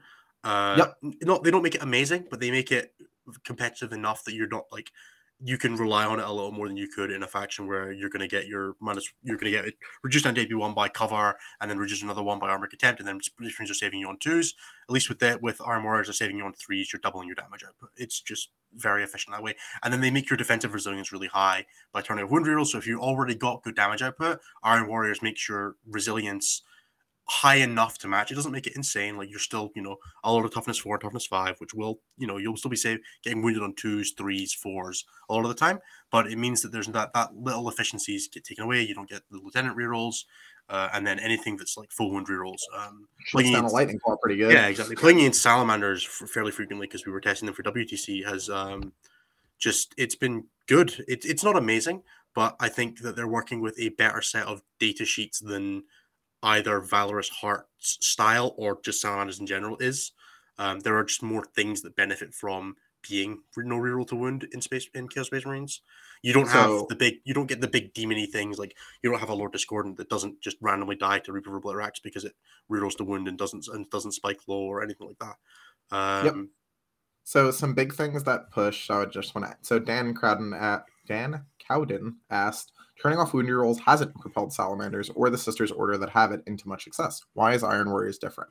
And the answer to that is pretty much what Innes just said, but also Iron Warriors can have their Terminator block B and strap in Transhuman with no rerolls, which is you cannot hit them on a one, two, or three, and you don't get to reroll against them. They can be they turn off your wound rerolls off the rip. They can be minus one to be wound. They can be minus one damage, and they can have a five up feel no pain. or a that- vulnerable save if you go um, Tzeentch said.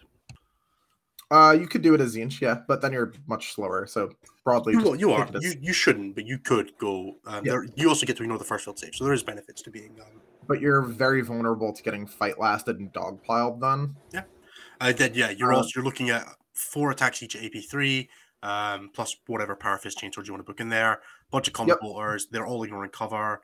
Uh, you can advance and still shoot with the remain stationary stratagem. Uh, the deep strike. They do they do all good things. You can make them obsec with bastion and also plus them to hit in combat. Uh, or Yep. Overwatch on five. So if you're scared of that, that's a very good way to buff them up.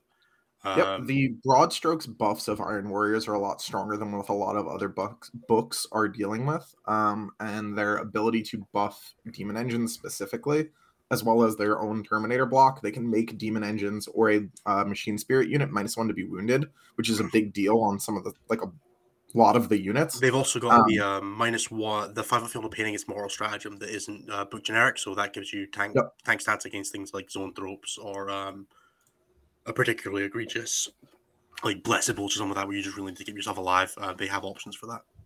Yep. So it's really, really, really strong, and their uh their group like their book secondary is not good, but their broad spectrum's good at like some of the action stuff and things like banners because you're not taking objectives away from them. It's just not happening. All right, let's do Bile because Bile is probably my favorite, even if I do think Armor is stronger. Uh, but Bile is what I would be playing if I wasn't such a bitch and I wasn't so scared of them getting nerfed. Very. So very why would why would Bile get nerfed? Is kind of a good thing to start with. So maybe Let's their read- Legion read you their will chapter tactic, and then you can remi- we can uh, ask for a blast from the past. Um, yeah. So they last weekend. Yeah. Yeah. So, so they're, their cha- oh you got it. Nope. I did the last one. Go for it. Okay. Their chapter tactic is that they get plus one strength and plus one movement army wide on everything that gets the Legion trait. And they get a full fight on death whenever they are killed in melee. And that is bananas. The blast from the past there is Nathan. So Dark Harlequins used to have full fight on death in melee when they were killed, and instead GW nerfed it in the most recent balance patch to you deal a mortal wound on a five up when you're killed in melee instead. Four up, sorry, four up. It's bad either way. Let's be honest. Caps at six Not per target or something like that as well. I don't think it is capped. I think it just happens. I don't think it has an upper limit either. Most of those squads don't have a I mean, size large enough for that to make Who's sense. You know what I'm saying? running more than ten mans, and why would it? Yes. Yes, Dan. The fight on death for creations of Bile is only if they haven't activated yet. It was the same thing for Harlequins. Dark But Harlequins turns out- only got it if they hadn't activated. That's just bananas. It is really good. Yeah, yeah, it's so much damage. bonkers powerful. So the like, us- I'll go into this a little bit more when we hit Emperor's Children because there is actually another reason that I'm playing Emperor's Children instead. But the fact that when you go into any given fight phase with creations, you're like, we both die, not like I die. Both of us go down together. Here is rough because a lot of their units aren't reliant on like stratagems and stuff like that to do damage. At least the units you're not ta- you're taking in bile. Mhm. So you're totally happy to just activate with your data sheet and slam the person that hit you. Um, it's it makes like a lot of builds really powerful because obviously, like if you kill one of their characters, you get hit by a full gas chaos character for the you know reward of getting them dead at the end of that. But that sometimes doesn't even matter anymore at that point. They've probably killed whatever they hit. Now you're hitting them back. I hope you can do it in shooting or with psychic because you're not doing it in melee without getting hit again. They also have So- one of the few generic sources of advance and charge that doesn't rely on like a roll. Uh, Red Corsairs have Oh, it army super good. wide, and then there's a Slaanesh Litany for it, which is core character only, but obviously can't use that for a transport. Uh, Bile says no, charge phase, one CP, advance and charge. Any core or character unit might be just core. It's uh, core. core. So um, notable notable inclusions in that: ten Plague Marines with all of the plague weapons from the garage sale down the corner. Real Dude, forget Plague real Marines. ten Zerkers, Khorne berserkers. I'm j- Yeah. I really like it with um the plague marines because they get loads of weapons. But yeah, um Khorne berserkers are the one of the massive standouts. You can just dunk like fifty what is it, fifty one attacks out of Yep. the ass end of nowhere. And just be Yeah, like, from with strength you go. six or five, AP three damage one. It's just like pow. yeah. You uh you you missed Swarmlord, right? Right? it's not quite that, but rhinos are good. Rhino, rhinos are better than deploying on the board. So Yeah, it's Um, true. Rhinos are some like they're not hard to kill. They're like difficult to kill adjacent now, yeah, though. and which is behind good. walls, they're you know tough enough. Uh, Yeah, They also Bile have my favorite combo in the book, which is the um, surgical precision warlord trait for Bile, which is that on a four to wound, you automatically wound and gain additional EP, and the Tzeentch demon weapon that says you ignore Yeah. invulnerable saves in combat. So you just put that on a demon prince and you go, all right, if I Dude. roll a four, uh, that's AP three, AP four damage three and ignores invulnerable saves. Just dude, the Demon Prince is amateur hour. You put that on a disco. yeah, but it only affects one of the weapons and it's only damage two. But the well, it's damage three against vehicles, and the auto winning on fours would also affect the rest of his Yes, yes, profiles. that's- it is very good on both, but I find Yeah. the, it is faster on the Demon Prince, which does have a decent amount of merit with uh, movement 13 and fly. yeah, that's fair. I mean, your movement thirteen just without fly on the disco, but yeah, Yeah, but you've seen you've tried maneuvering Disco Lords and adjacent I things on get it, WTC as a style boards, right? yeah, they're my first army. I I remember the battle days. yeah, uh, But, we can talk yes. about the um the Master of Executions combo later. Well, we that- might as well do that now because it's actually I think Go on then, I it's definitely at its best in creations of bile. Mhm. So in creation, so what you do is you take a master of executions and you upgrade his weapon to be the Nurgle demon weapon. Uh, the Nurgle demon weapon says every time you hit with this weapon, you automatically wound, and it ignores damage. Reduction. Things that would ignore Prevention. damage. Yeah, Yeah, it's the same as prevention. Obliterax. So feel no pains, damage caps, and change damage count and change damage to zero, or Yep, reduce the so damage to zero. Fun interaction with this guy is when he's in his wanton bonus um his weapon gives you sixes to hit or a mortal wound in addition or or two mortal wounds so and then you would normally end the attack sequence but because you're in your wanton bonus you get a save at his AP3 damage 2 profile that now ignores damage caps, and you get two mortal wounds, which is super hot. Um, you can give this guy the relic, or not the relic, the warlord trait, uh, Hatred Incarnate, I think it's called For uh, reroll hit rolls, yeah. reroll hit rolls and he gets an extra strength and attack on the charger when he does his six inch heroic, which is super good. Unfortunately, those mortals don't ignore the feel no pain damage cap because they're not applied by the weapon.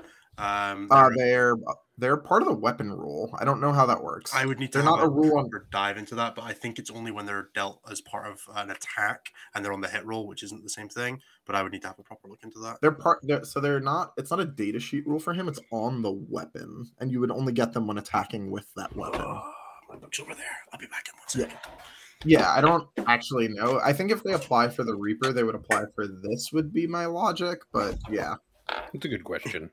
Let's do and this looks at Codex. This is what Yeah. people are really here for. Well, I mean, this is an important interaction, right? Because like this matters a ton for the Reaper, and if it works on this guy too, then that's bananas. Well, I mean, you've seen the WTC ruling for the Reaper, right? Let's not go into it. yeah, but that's that's different for the WTC rather than like most events ruled that the Which, Reaper to be fair, the WTC is kind of right. It's a pain in the ass. Yeah, I mean, it is what it is. Yeah, so the WTC, for people who don't know, have Right. ruled that you can shrug the mortal wounds caused by the Reaper, just not the normal weapon damage. Yeah, it's basically because you don't know which model the wound was applied to because the models happen at the end and it's not all in the same sequence. Yep. It would not It's- work. So it should work against single models then, right? It's, Yeah, uh, no, because it's when the it's when the attack is applied and the mortal wounds happen at the end because they're not applied with the attack. It's bizarre. I know, but that is technically how it works. It's This really is confusing. this is where me and Innes most recently, like I just stared at him for a long time because that logic doesn't make any sense when you move yeah. from multi multi model units to single model units.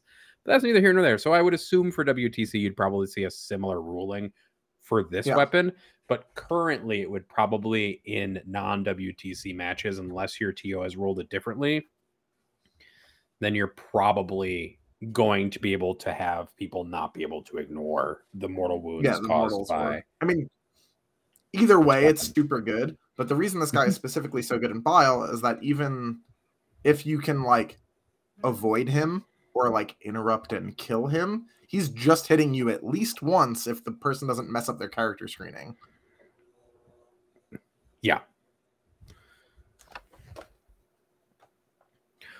While Innes looks this up, I guess we can talk a little bit maybe about word bearers because that's not like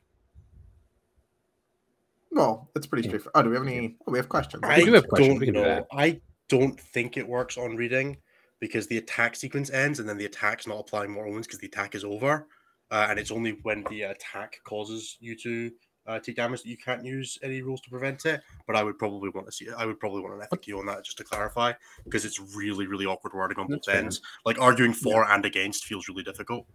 that's Yeah. fair. I think the against is a little harder just because like you're arguing. So like if the attack didn't cause the mortals, where did they come from? Magic. That's how I always end up in places like this where it's like, what? So um, what what's the creations of bile secondary and is it any good? Uh, It's like It's kill super good. things. It's just kill things. It's one of the Yeah, best secondaries in the book. yeah, kill stuff in melee. Okay, that's you. what I was about to ask if it was kill things in melee. Is it one victory point per unit you kill in melee? No, so you get. I'll let Innes read it because So he's it's gonna three have the victory full- points for character and monster, and two for any other unit. Oh, that's really good. Yep, and you can get both in a turn if I'm not mistaken. Uh, yep, and you also get one bonus attack if you killed at least one, um, bonus Marines unit uh, Hmm. during the game as well. Oh, that's fun. Yep.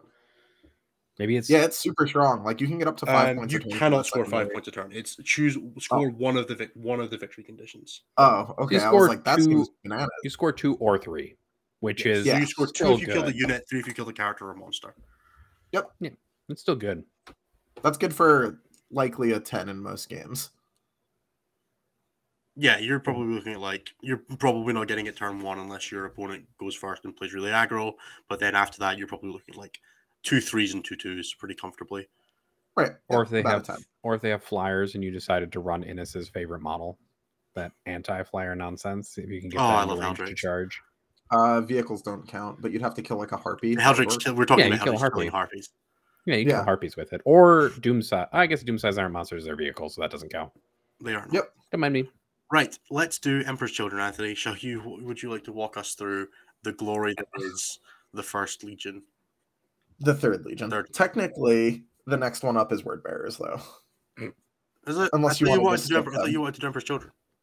So okay, I do, do do Emperor's Word Bearers Children. then, because Word Bearers was the, the most broadly powerful. Was one of the Yeah, because I think they're the most broadly applicable. Emperor's Children is like a personal thing. I really like all Um, three of these as well, and I'm struggling to I'm struggling to write lists that aren't Iron Warriors because I keep just looking at no rerolls to wound on these Terminators. It's so good, uh, and The then everything else the just kind of makes me go good. makes me just go. I don't care about anything else. I just want to have Terminators that I say no. This is like invisibility. Um, Yeah, pretty much. So the word bearers. Do you want to take the chapter trait? Because I did the last. yeah, so it is you get a five feeling against mortal wounds, uh, and you reroll hits in the first round of combat. Yep, Pretty pretty good. very simple, very simple. Reroll hits, by the way, good. not ones. Just Just everything. all of them. Remember Yeah. Pauper Prince's Genestealers from 8th edition? No, you don't. But they were great for a little bit. Uh, and this was their entire gimmick, was that you didn't need to run like any buffs for a while because you just had like rerolls there. Possessed, really difficult to buff, not with this. Heldrakes, really difficult to buff, not with this. Yep. Don't run It's Heldrakes and true. Word Bearers. It's don't do that. Yeah, that's true. But like That's Venom, Venom crawlers, really, really solid with this. Possessed, incredible. Yep. Uh, it doesn't work on cultists, obviously, um, but it makes your characters just a lot more consistent. Uh, when you combo stuff with like when like Flames of Spite, the warlord trait that makes you reroll wounds and do more wounds on sixes, uh, combine that with reroll hits in the first round of combat, you are getting Drazar.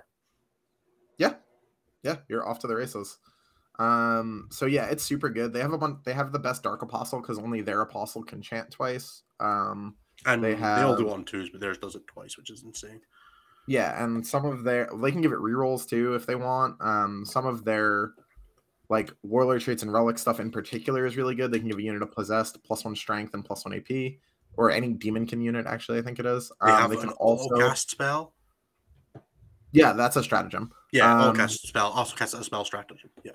Yeah, that you've failed notably, which is weird. But the um the other thing that they have is a you can put on a dark apostle who is going to be chanting twice, which is when you successfully chant, you get ACP. Um, If which you is roll a dice and the result is higher than the current battle round. is that part of it? Yeah. Oh, I think that is part of it. Yeah, yeah. Yeah. There's like a little. So you get like fifth, you get like two shots on a two plus on turn one, and then two shots I mean, on a three plus, and then so on. Frankly, you want it early, so who cares? Um, yeah, it's probably that good for is- three, maybe four CP over the game. That's plenty. It's It's better pretty than good. nothing. Yeah. It's pretty good for one CP. Yeah. So they between that and their like stratagems are really good too. They have like a bunch of different good ones. So like yeah, they're broad spectrum. Like everything is good when it's in word bearers basically, and their secondary is also good, um, which is essentially do an action in the middle of the board. The action does not prevent you from doing the Dark Apostle prayer or doing the any spell casting. Um, and you get victory points, which combos really nice, really nicely with Warp Ritual. Yep. So you can do a regular action and a psychic action with the dudes in the middle, because you can just go action and a spell because the the first doesn't break the second. That's with the master possession, isn't it? You do it with anybody. Okay, I was just curious. Uh, it I might heard be somebody character log. I don't the think you can master. do it with the Balefire acolyte. Oh yeah, well you can't. You can't do Warp warp ritual ritual without a that, right? Yeah. character. Yeah. So we'd need Yeah. to be a sorcerer or master possessions. Oh yeah, to do both with one dude, yeah, it would have to be a character. But yeah, but the secondary they're really cool. forward bearers in of itself is Word bearers are like the the other side of the coin to Iron Warriors, kind of where they take anything that's kind of good in combat and has good other stuff, and then makes them insane in combat. Instead of doing the other way around, where you Yep. take stuff that's very good in combat and you make it very good defensively, you, you're kind of the flip side of the coin. And a lot of units that are good in one are also good in the other. Um, a lot of the baseline units just like having those buffs. Um, either you become a little bit more of a glass cannon, but you become really good at the cannon side, or you turn that glass dial down a little bit. Um, so stuff like Yeah. possessed is insane on both sides. But the units that are really good on both sides, like venom crawlers, love being word bearers. Um, they do They so much also for that. the Iron function. Warriors, right? They, They're- they like yeah. RBR wars a bit less because I think their damage output is just not consistent enough. But Yeah, they're also really good in creations. Uh, fight on death venom crawlers with strength eight is really annoying. So, Anthony, we've talked a little bit about these other legions and why they're so good. So, why are you taking Emperor's Children? Because you said you had a reason beyond the fact that you just love them dearly. Anthony likes Alright. everyone fights first, fight on death, and then only access to fight last in the codex. That's true. That so was very welcome fast. to the welcome to the uh welcome to the fucking third legion kids so the thing with emperor's children is that they are the only access to fight last in the entire codex they have broadly the most consistent offense of anything And Lucius they are- exists. Is it Well- Lucius who gives the fight last, or is that a Yeah. stratagem? so the way the fight last works is that lucius has it on his data sheet and there's a stratagem in addition to it that is an epic deed which will be important for later um And the way they work is that if you're within three inches of a Emperor's Children character, or Lucius specifically, obviously for his data sheet one, you can be made to fight last. Now, that in a vacuum is quite strong, but they have a couple things that take this to 11. So there's a 1 CP strat to give any character in the army a 6 inch heroic, which is obviously super good when you're trying to maneuver to get within three inches of something so you can fight last it. Over top of that, there is a relic that is a generic relic called the Mantle of Traitors that can make a epic deed stratagem free once per game. So if you put that on your Lord Discordant, he can spend a CP, heroic six inches, and then fight last something.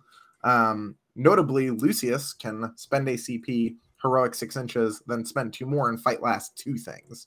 This is extraordinarily powerful in an army that has army wide, essentially outside of the possessed, strikes first.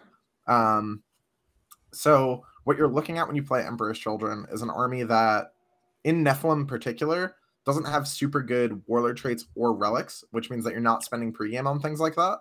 You're you have a super powerful suite of stratagems which you'll be able to use throughout the game now because of how CP cycling works, and you have entirely like entire control of the fight phase. I played I've played a bunch of games as them now. Um, I played against Sean Nayden, who's pretty good uh, at fight phase stuff, and he charged me with most of his orks army and lost more stuff than I did in the fight phase. Like he didn't get stomp him good that turn in his wall turn. Like it just it's out of hand. Like it, you can the amount of control you get in the fight phase is wild. I think the only the only faction we've seen that has the same kind of level, and even then, I'm not even sure it's close to it, is um, Genestealer Cult, which had incredibly good fight phase control with um, Yep. like the blip tokens, be able to just one CP make things fight last with no restrictions or almost Yep. no restrictions. Um, Emperor's Children do that, but they have also data sheets. Um, the shooting is generally worse, but that's you know not quite the same. Shooting's worse, Right. mobility is worse, but the data sheets are better to back it up. Um, and that is yeah, a their very data potent sheets are much combo. better. And it's also easy to find good shooting in Emperor's Children. So there's a there's a unit that I want to talk about in Emperor's Children because I think I'm not seeing enough people use this, and I'm not even using it right now. But in general, it's really good. Um, so you can make a noise marine unit that has mostly chain swords. So you take four guys with a chain. Uh, you take three guys with a chain sword. The sergeant takes a power fist, an icon, and a chain sword. And you take one blast master, and the unit is like 135 points. And for that, you get probably the best gun in the entire army. The entire thing is an obsec troop unit. The sergeant punches you four times with a on twos with a power fist, and the rest of the squad stabs you a whole bunch with chain swords again on twos. The unit is really versatile for what it does. You can put two in a rhino. It does like a lot of really good things, and more importantly, it's a troop. So it's cheap, shoots really hard, and is really good. An army with four to six of those is just an army. Like you can't go wrong with that in your troop slot, and then you can kind of build backwards from there. I also think that Emperor's Children is the best non-Black Legion Legion to put Abaddon in because you're not worried about their warlord traits and relics.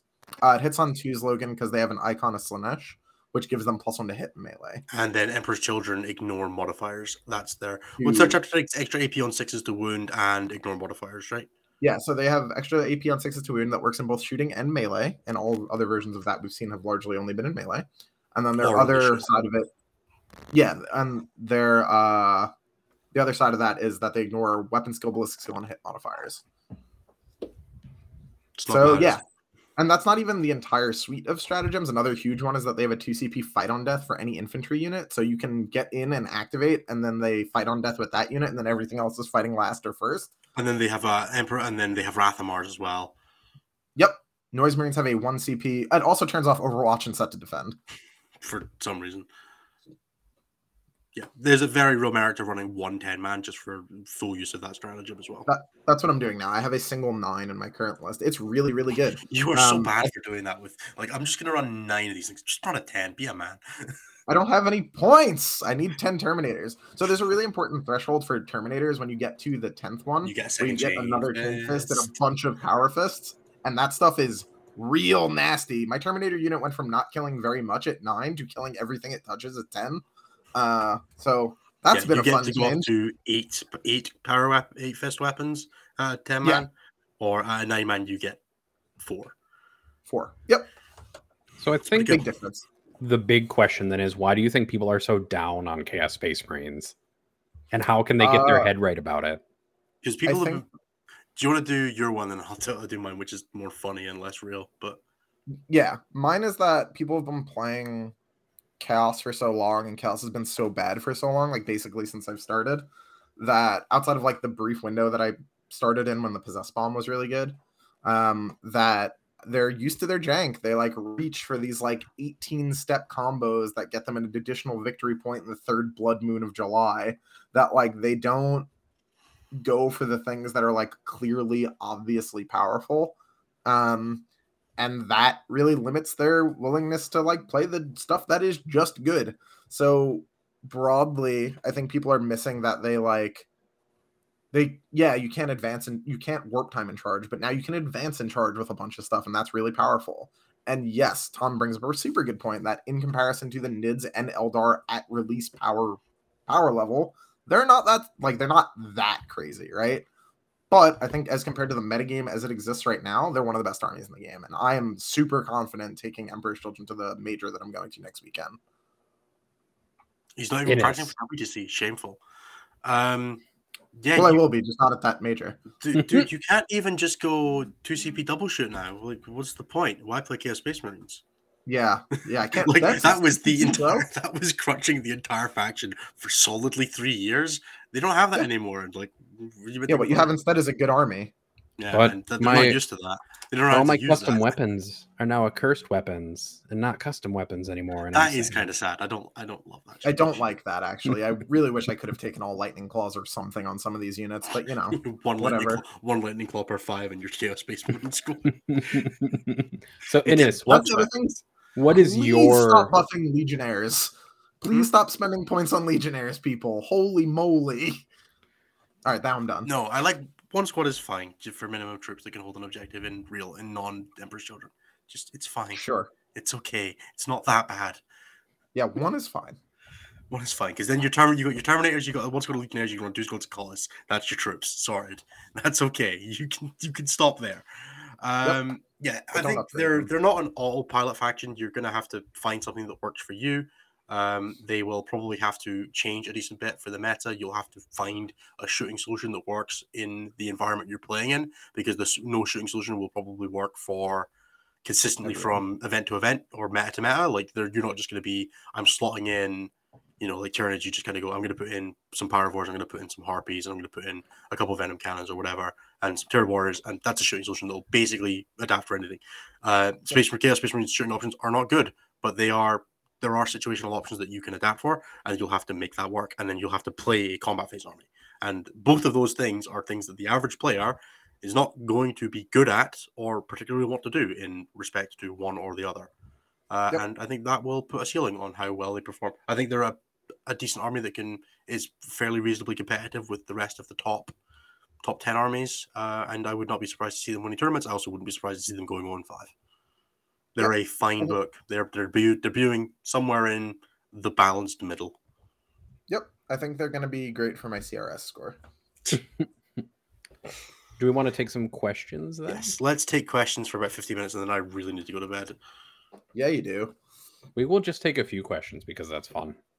Yeah. Yeah. Well, let's quickly hit. Uh, let's quickly hit up the Discord, and then we will jump through the chat, and then I'll do the plugs at the end. Cool. Okay. Let's start with show questions. I'm going to work from the top to the bottom. Uh, how are you personally preparing for WTC? Wrong answers only.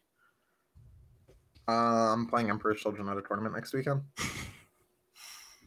Uh, I'm playing Tyranids. I'm not prepping at all. It's awful. I'm just playing. Uh, I, I'm preparing for WTC wrong answers only. Uh, I'm spending all of my time at work doing absolutely nothing to do with 40k and not sitting on Discord at all. Uh, that's nothing I would ever do. Um, His boss watches. Nathan, will you be having a solo episode with the tryhards over in Belgium? And will it, will, why will it be the best episode of the year? So it won't be a solo episode. I'm gonna get um, at least Jeremy to come on, and most likely Cliff as well. And we're gonna do math. We're gonna teach you all math and how it works. Because Anthony won't be here because he would die if we did it. Like he- he would actually melt, like in Indiana Jones when they opened the. Yeah. lo- Curie's the in Belgium as well, buddy. The Covenant. Oh no, it will just be me and Cliff then. That's Yep. right. Well, just be me and Cliff, You just two can get a bearded- guest on it. It's okay. We'll two- approve that. two bearded guys talking We'll about. see if we can get the great one. The- The, the- stats Godfather. The member we- board will approve. It's okay. We- the council will approve Peter the Falcon to guest if he has available. The council will just, the council welcomes you to stat check, but does not grant you the rank of master. Yeah, that's right. That's Anthony because he couldn't add two numbers together yet. Okay. I- What's the worst hobby Don't crime? make you that have- face, Anthony, and make me feel bad about myself. What's the worst hobby crime you have committed or seen committed? Man, there are a lot of Nazi themed 40k armies, and you all should be fucking ashamed of yourselves. Sorry. is, that is true. You should just be ashamed of having politics to the right of center, but Yeah. But really, also there was a Confederate ork army, and you should also be ashamed of yourself. very that much. yeah, I mean, Get that shit we out. can just we could just get a good fuck those guys out of the way. Yeah, and then we can But- do then we can do funny ones. Yeah. Yes. Yeah. There was the so funny ones. The Blood Angels Wee Barbie, where all of the Blood Angels were armed with anime girl wife pillows, those body pillow things. That was both funny, a lot of work, and then also shameful at the same time. It wasn't me, Anthony. I, I once played a Stealer. get closer to the screen So, and blame me. I'm gonna say words that if you don't know are going to make me sound like a madman. But do you guys know that aha, that Ahegao panel jumper that people have? Yes. Yeah. Okay, I played against the guy who had that at a tour- who was wearing that at a tournament in round one. No. Did he, you said he played Gene Stealer Cult? Yeah, you played Gene Circle. Of Yeah, that tracks. Yeah, that makes There's sense. tentacles in there, I'm sure. Okay, Anthony. I you're don't know if that's the worst hobby crime. Um, I'll, go for. I'll slot in the one that I did as well. Um, I once really needed mucolid spores, so I uh, I took tennis ball, like ping pong balls, table tennis balls, and put them on bases, put a paper clip in the base of them, glued them to vertical bases, and covered them in hot glue, and then spray painted them. I was like, that'll do. Those models are forty five pounds per for one tw- one at the time fifteen point mucolid spore. I was not buying seven. I Oh my, yeah, that is that is brutal. bad. What have you done to the chat? Look what you did. Look at the chat now. I hope you're proud. Look at you. You've, you've ubu This the is chat. both We of your fault. I like that you. I like that you guys both knew what it was as well. Like I, Yeah, I you knew my audience. You two weebs, you ruined it. I can't believe you've done this. you An- knew what it was too. Yeah, because I'm on the internet at all. I hate weebs like chaplains hate orks. I Oh, hate damn. that stuff. anyway, What, Um, what's your hobby crime, Anthony? I don't know. Honestly, my hobby crime is anything I've attempted to put together myself because I shouldn't be doing that. Like it's not the right. What happened to Brad Chester's rav- uh, Raider? Oh, that's a good story. So I have models that have won a super major, even though I haven't. So Brad was walking out of an elevator at ACO, and someone's elbow hit his tray, and his Raider perfectly fell in the gap between the elevator and the wall and went straight to the bottom of the elevator shaft. So he gets to the top eight tables and he's running around and he's like, Who can I borrow a Raider from? And I'm like, I don't know, you just beat me. Our game is over. So like our game in the top eight, rather. He was going into the top four. So I was like, Yeah, here, you can use mine. And that Raider stayed on his table all the way through winning ACO the first one. Nice. Nice. Right. Let's move on quickly. Um, We don't have to answer all these today. It's We don't, but we should. What are you most excited with for with the new show, and what do we have as fans of the show to look forward to? We'll do that Man, one at we- the end. We'll do that one at the end because I'm going to do Okay. the Patreon plug at the end. Okay. What's worse, people who say stats are for four, are useless for 40k, or people who complain about too many updates? Too many updates, it's not close. Because they listen to those people. Agreed. I'm I'm gonna tell you that rules bloat doesn't exist, and Y'all all of those people are terrible, and you all just need to get better at learning the fa- like accepting the fact that you don't need to memorize the whole game. It's not a thing that you need to do. Yeah does Innes need a weekly reminder to post questions again? Uh, no, but you Yes, should do does. it. You should do it anyway because interactions are good. Um, Yeah. Can we get molding from Anthony over chaos players and also other our war members making his life harder? No, we're not getting him fired from his job. No, Uh, and also honestly, I actually took the time to sit down in that chaos chat today and be like, "Listen, fellas, I'm in this chat now.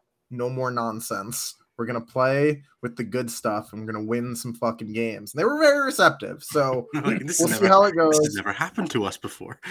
Yeah, yeah, they got interaction, so they when were really happy. did the CRS ELO start recording? Will there ever be a reason? I believe it's So the it's this season. second of July. Yeah, it's like this the start of February, basically. Um, and we'll reset and it at the beginning of next season. Are we resetting or are we adding uh, decay? Is probably a relevant question. We'll probably I think add de- decay. yeah, probably adding decay and being like the longer a game, the longer it goes without a game, um, the less relevant it is on your current weighting.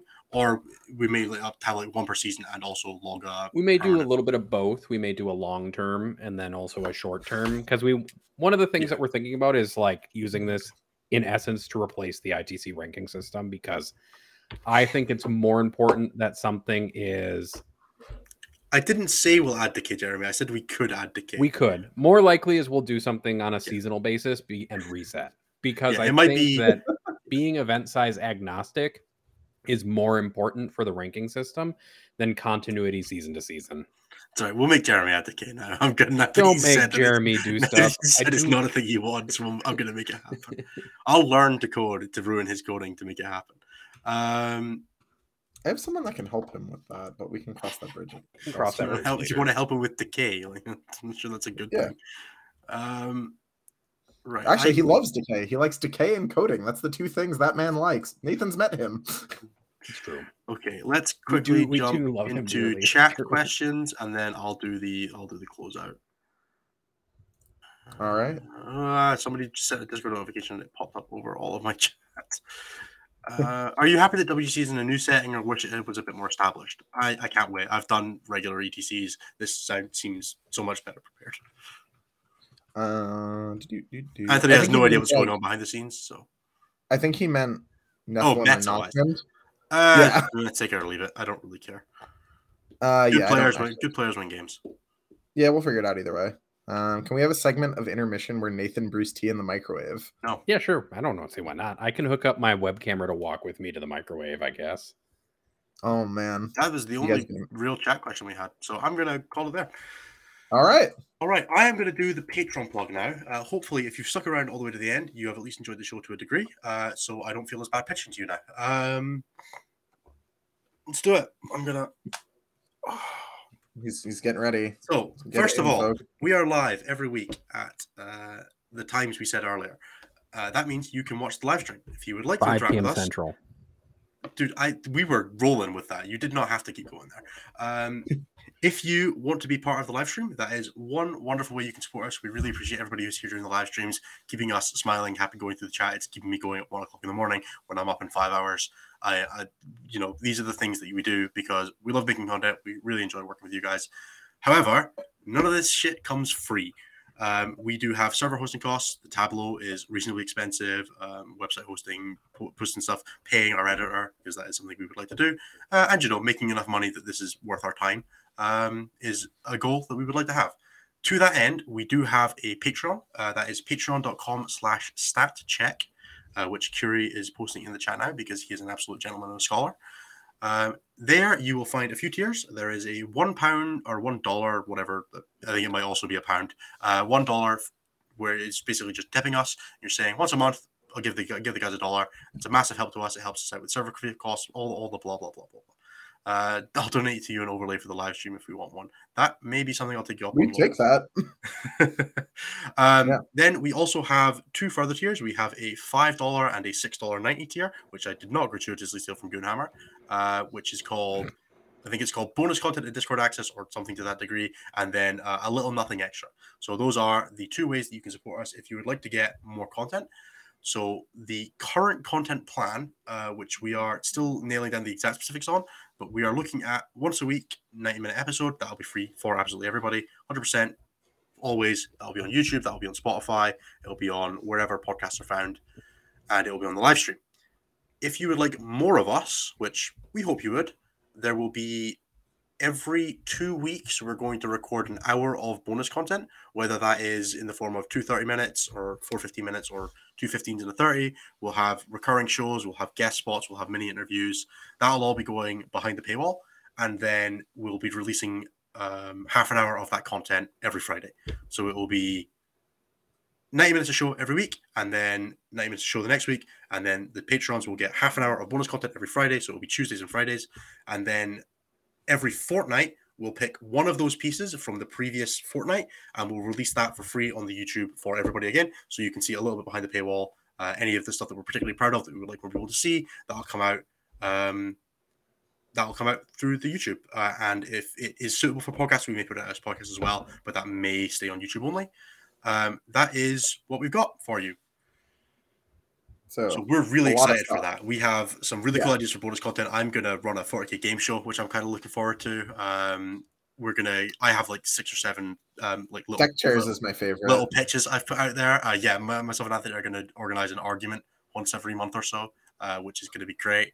Um, so yeah, that that's some content that we're really excited for, looking forward to bringing out. But it doesn't fill a show. That's not stuff that we could record reliably. But we'll have recurring bits. We'll have something we'd record one off and done. If you would like to vote on anything like that, I am going to be. Um, we're roughly going to be distributing it out that we have forty minute. We fill forty five minutes of content each every like three weeks or something like that. That it roughly works out that we'll do like two bits of content each and then one of us will do three on a rotating basis, something like that. Uh, I'm going to be de- dedicating one of mine to taking votes from patrons and taking submissions from patrons, and I will make whatever the most, whatever the highest thing is, I will make to the best of my ability.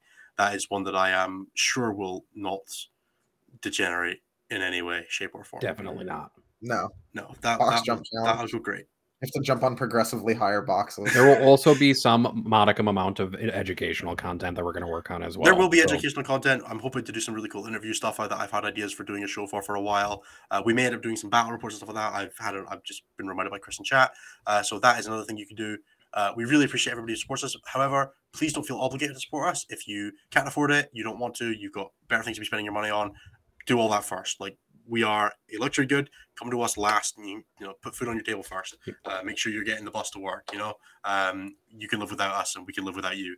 Um, but if you have the money to spare, we would really appreciate it because it helps us out with a lot of things. Uh, it helps us keep making this, keep doing this, and we are really excited to do more. Yep. And I think the thing that we'll always guarantee is that the main show will always be free. and that this, the website is also always going to be free to access. So you'll never Yep. lose access to the dashboard, the ELO, or the CRS if you don't give us money or We the might main give show. you- Might more give you more if you come behind the paywall. Yep. Um, we can't promise that. We, you also will get access to our Discord, uh, which is in the five pound tier, which is where you can ask questions if you're not going to be on the live stream and you want to, uh, if you want to be.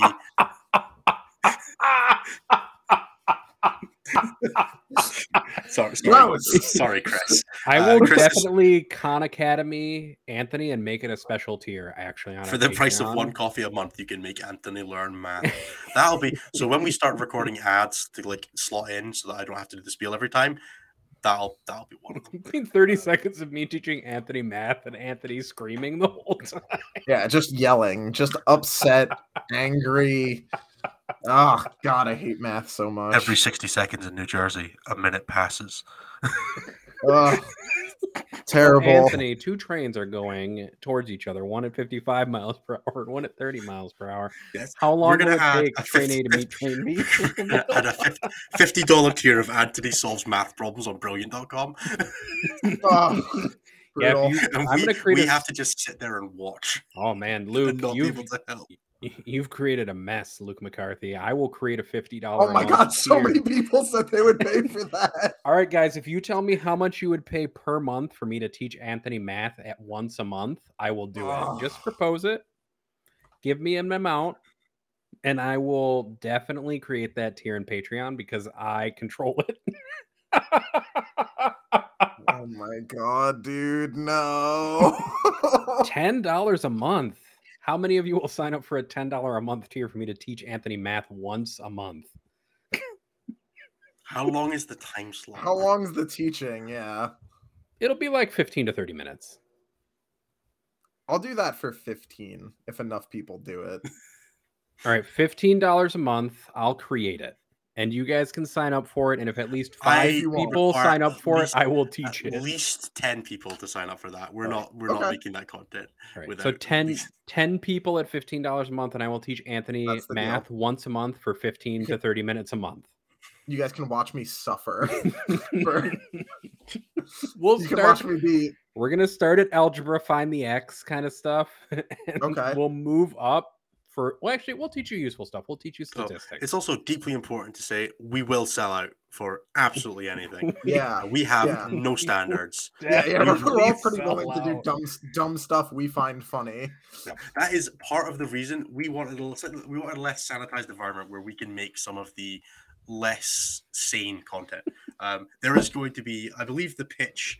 I, I wrote the pitch for the Facebook page. I'm going to just read my introduction to it uh, as a way to close us out, and so that we can finally end the show, so I can go to bed. uh, as I pretend I can find it on my phone. Oh God! Nathan, go make the things. so I'm making the tier you- right now. Oh my God! He Oh no! He's actually doing it. The torture Anthony, Anthony Anthony did. reaping and Anthony sowing are not the same thing.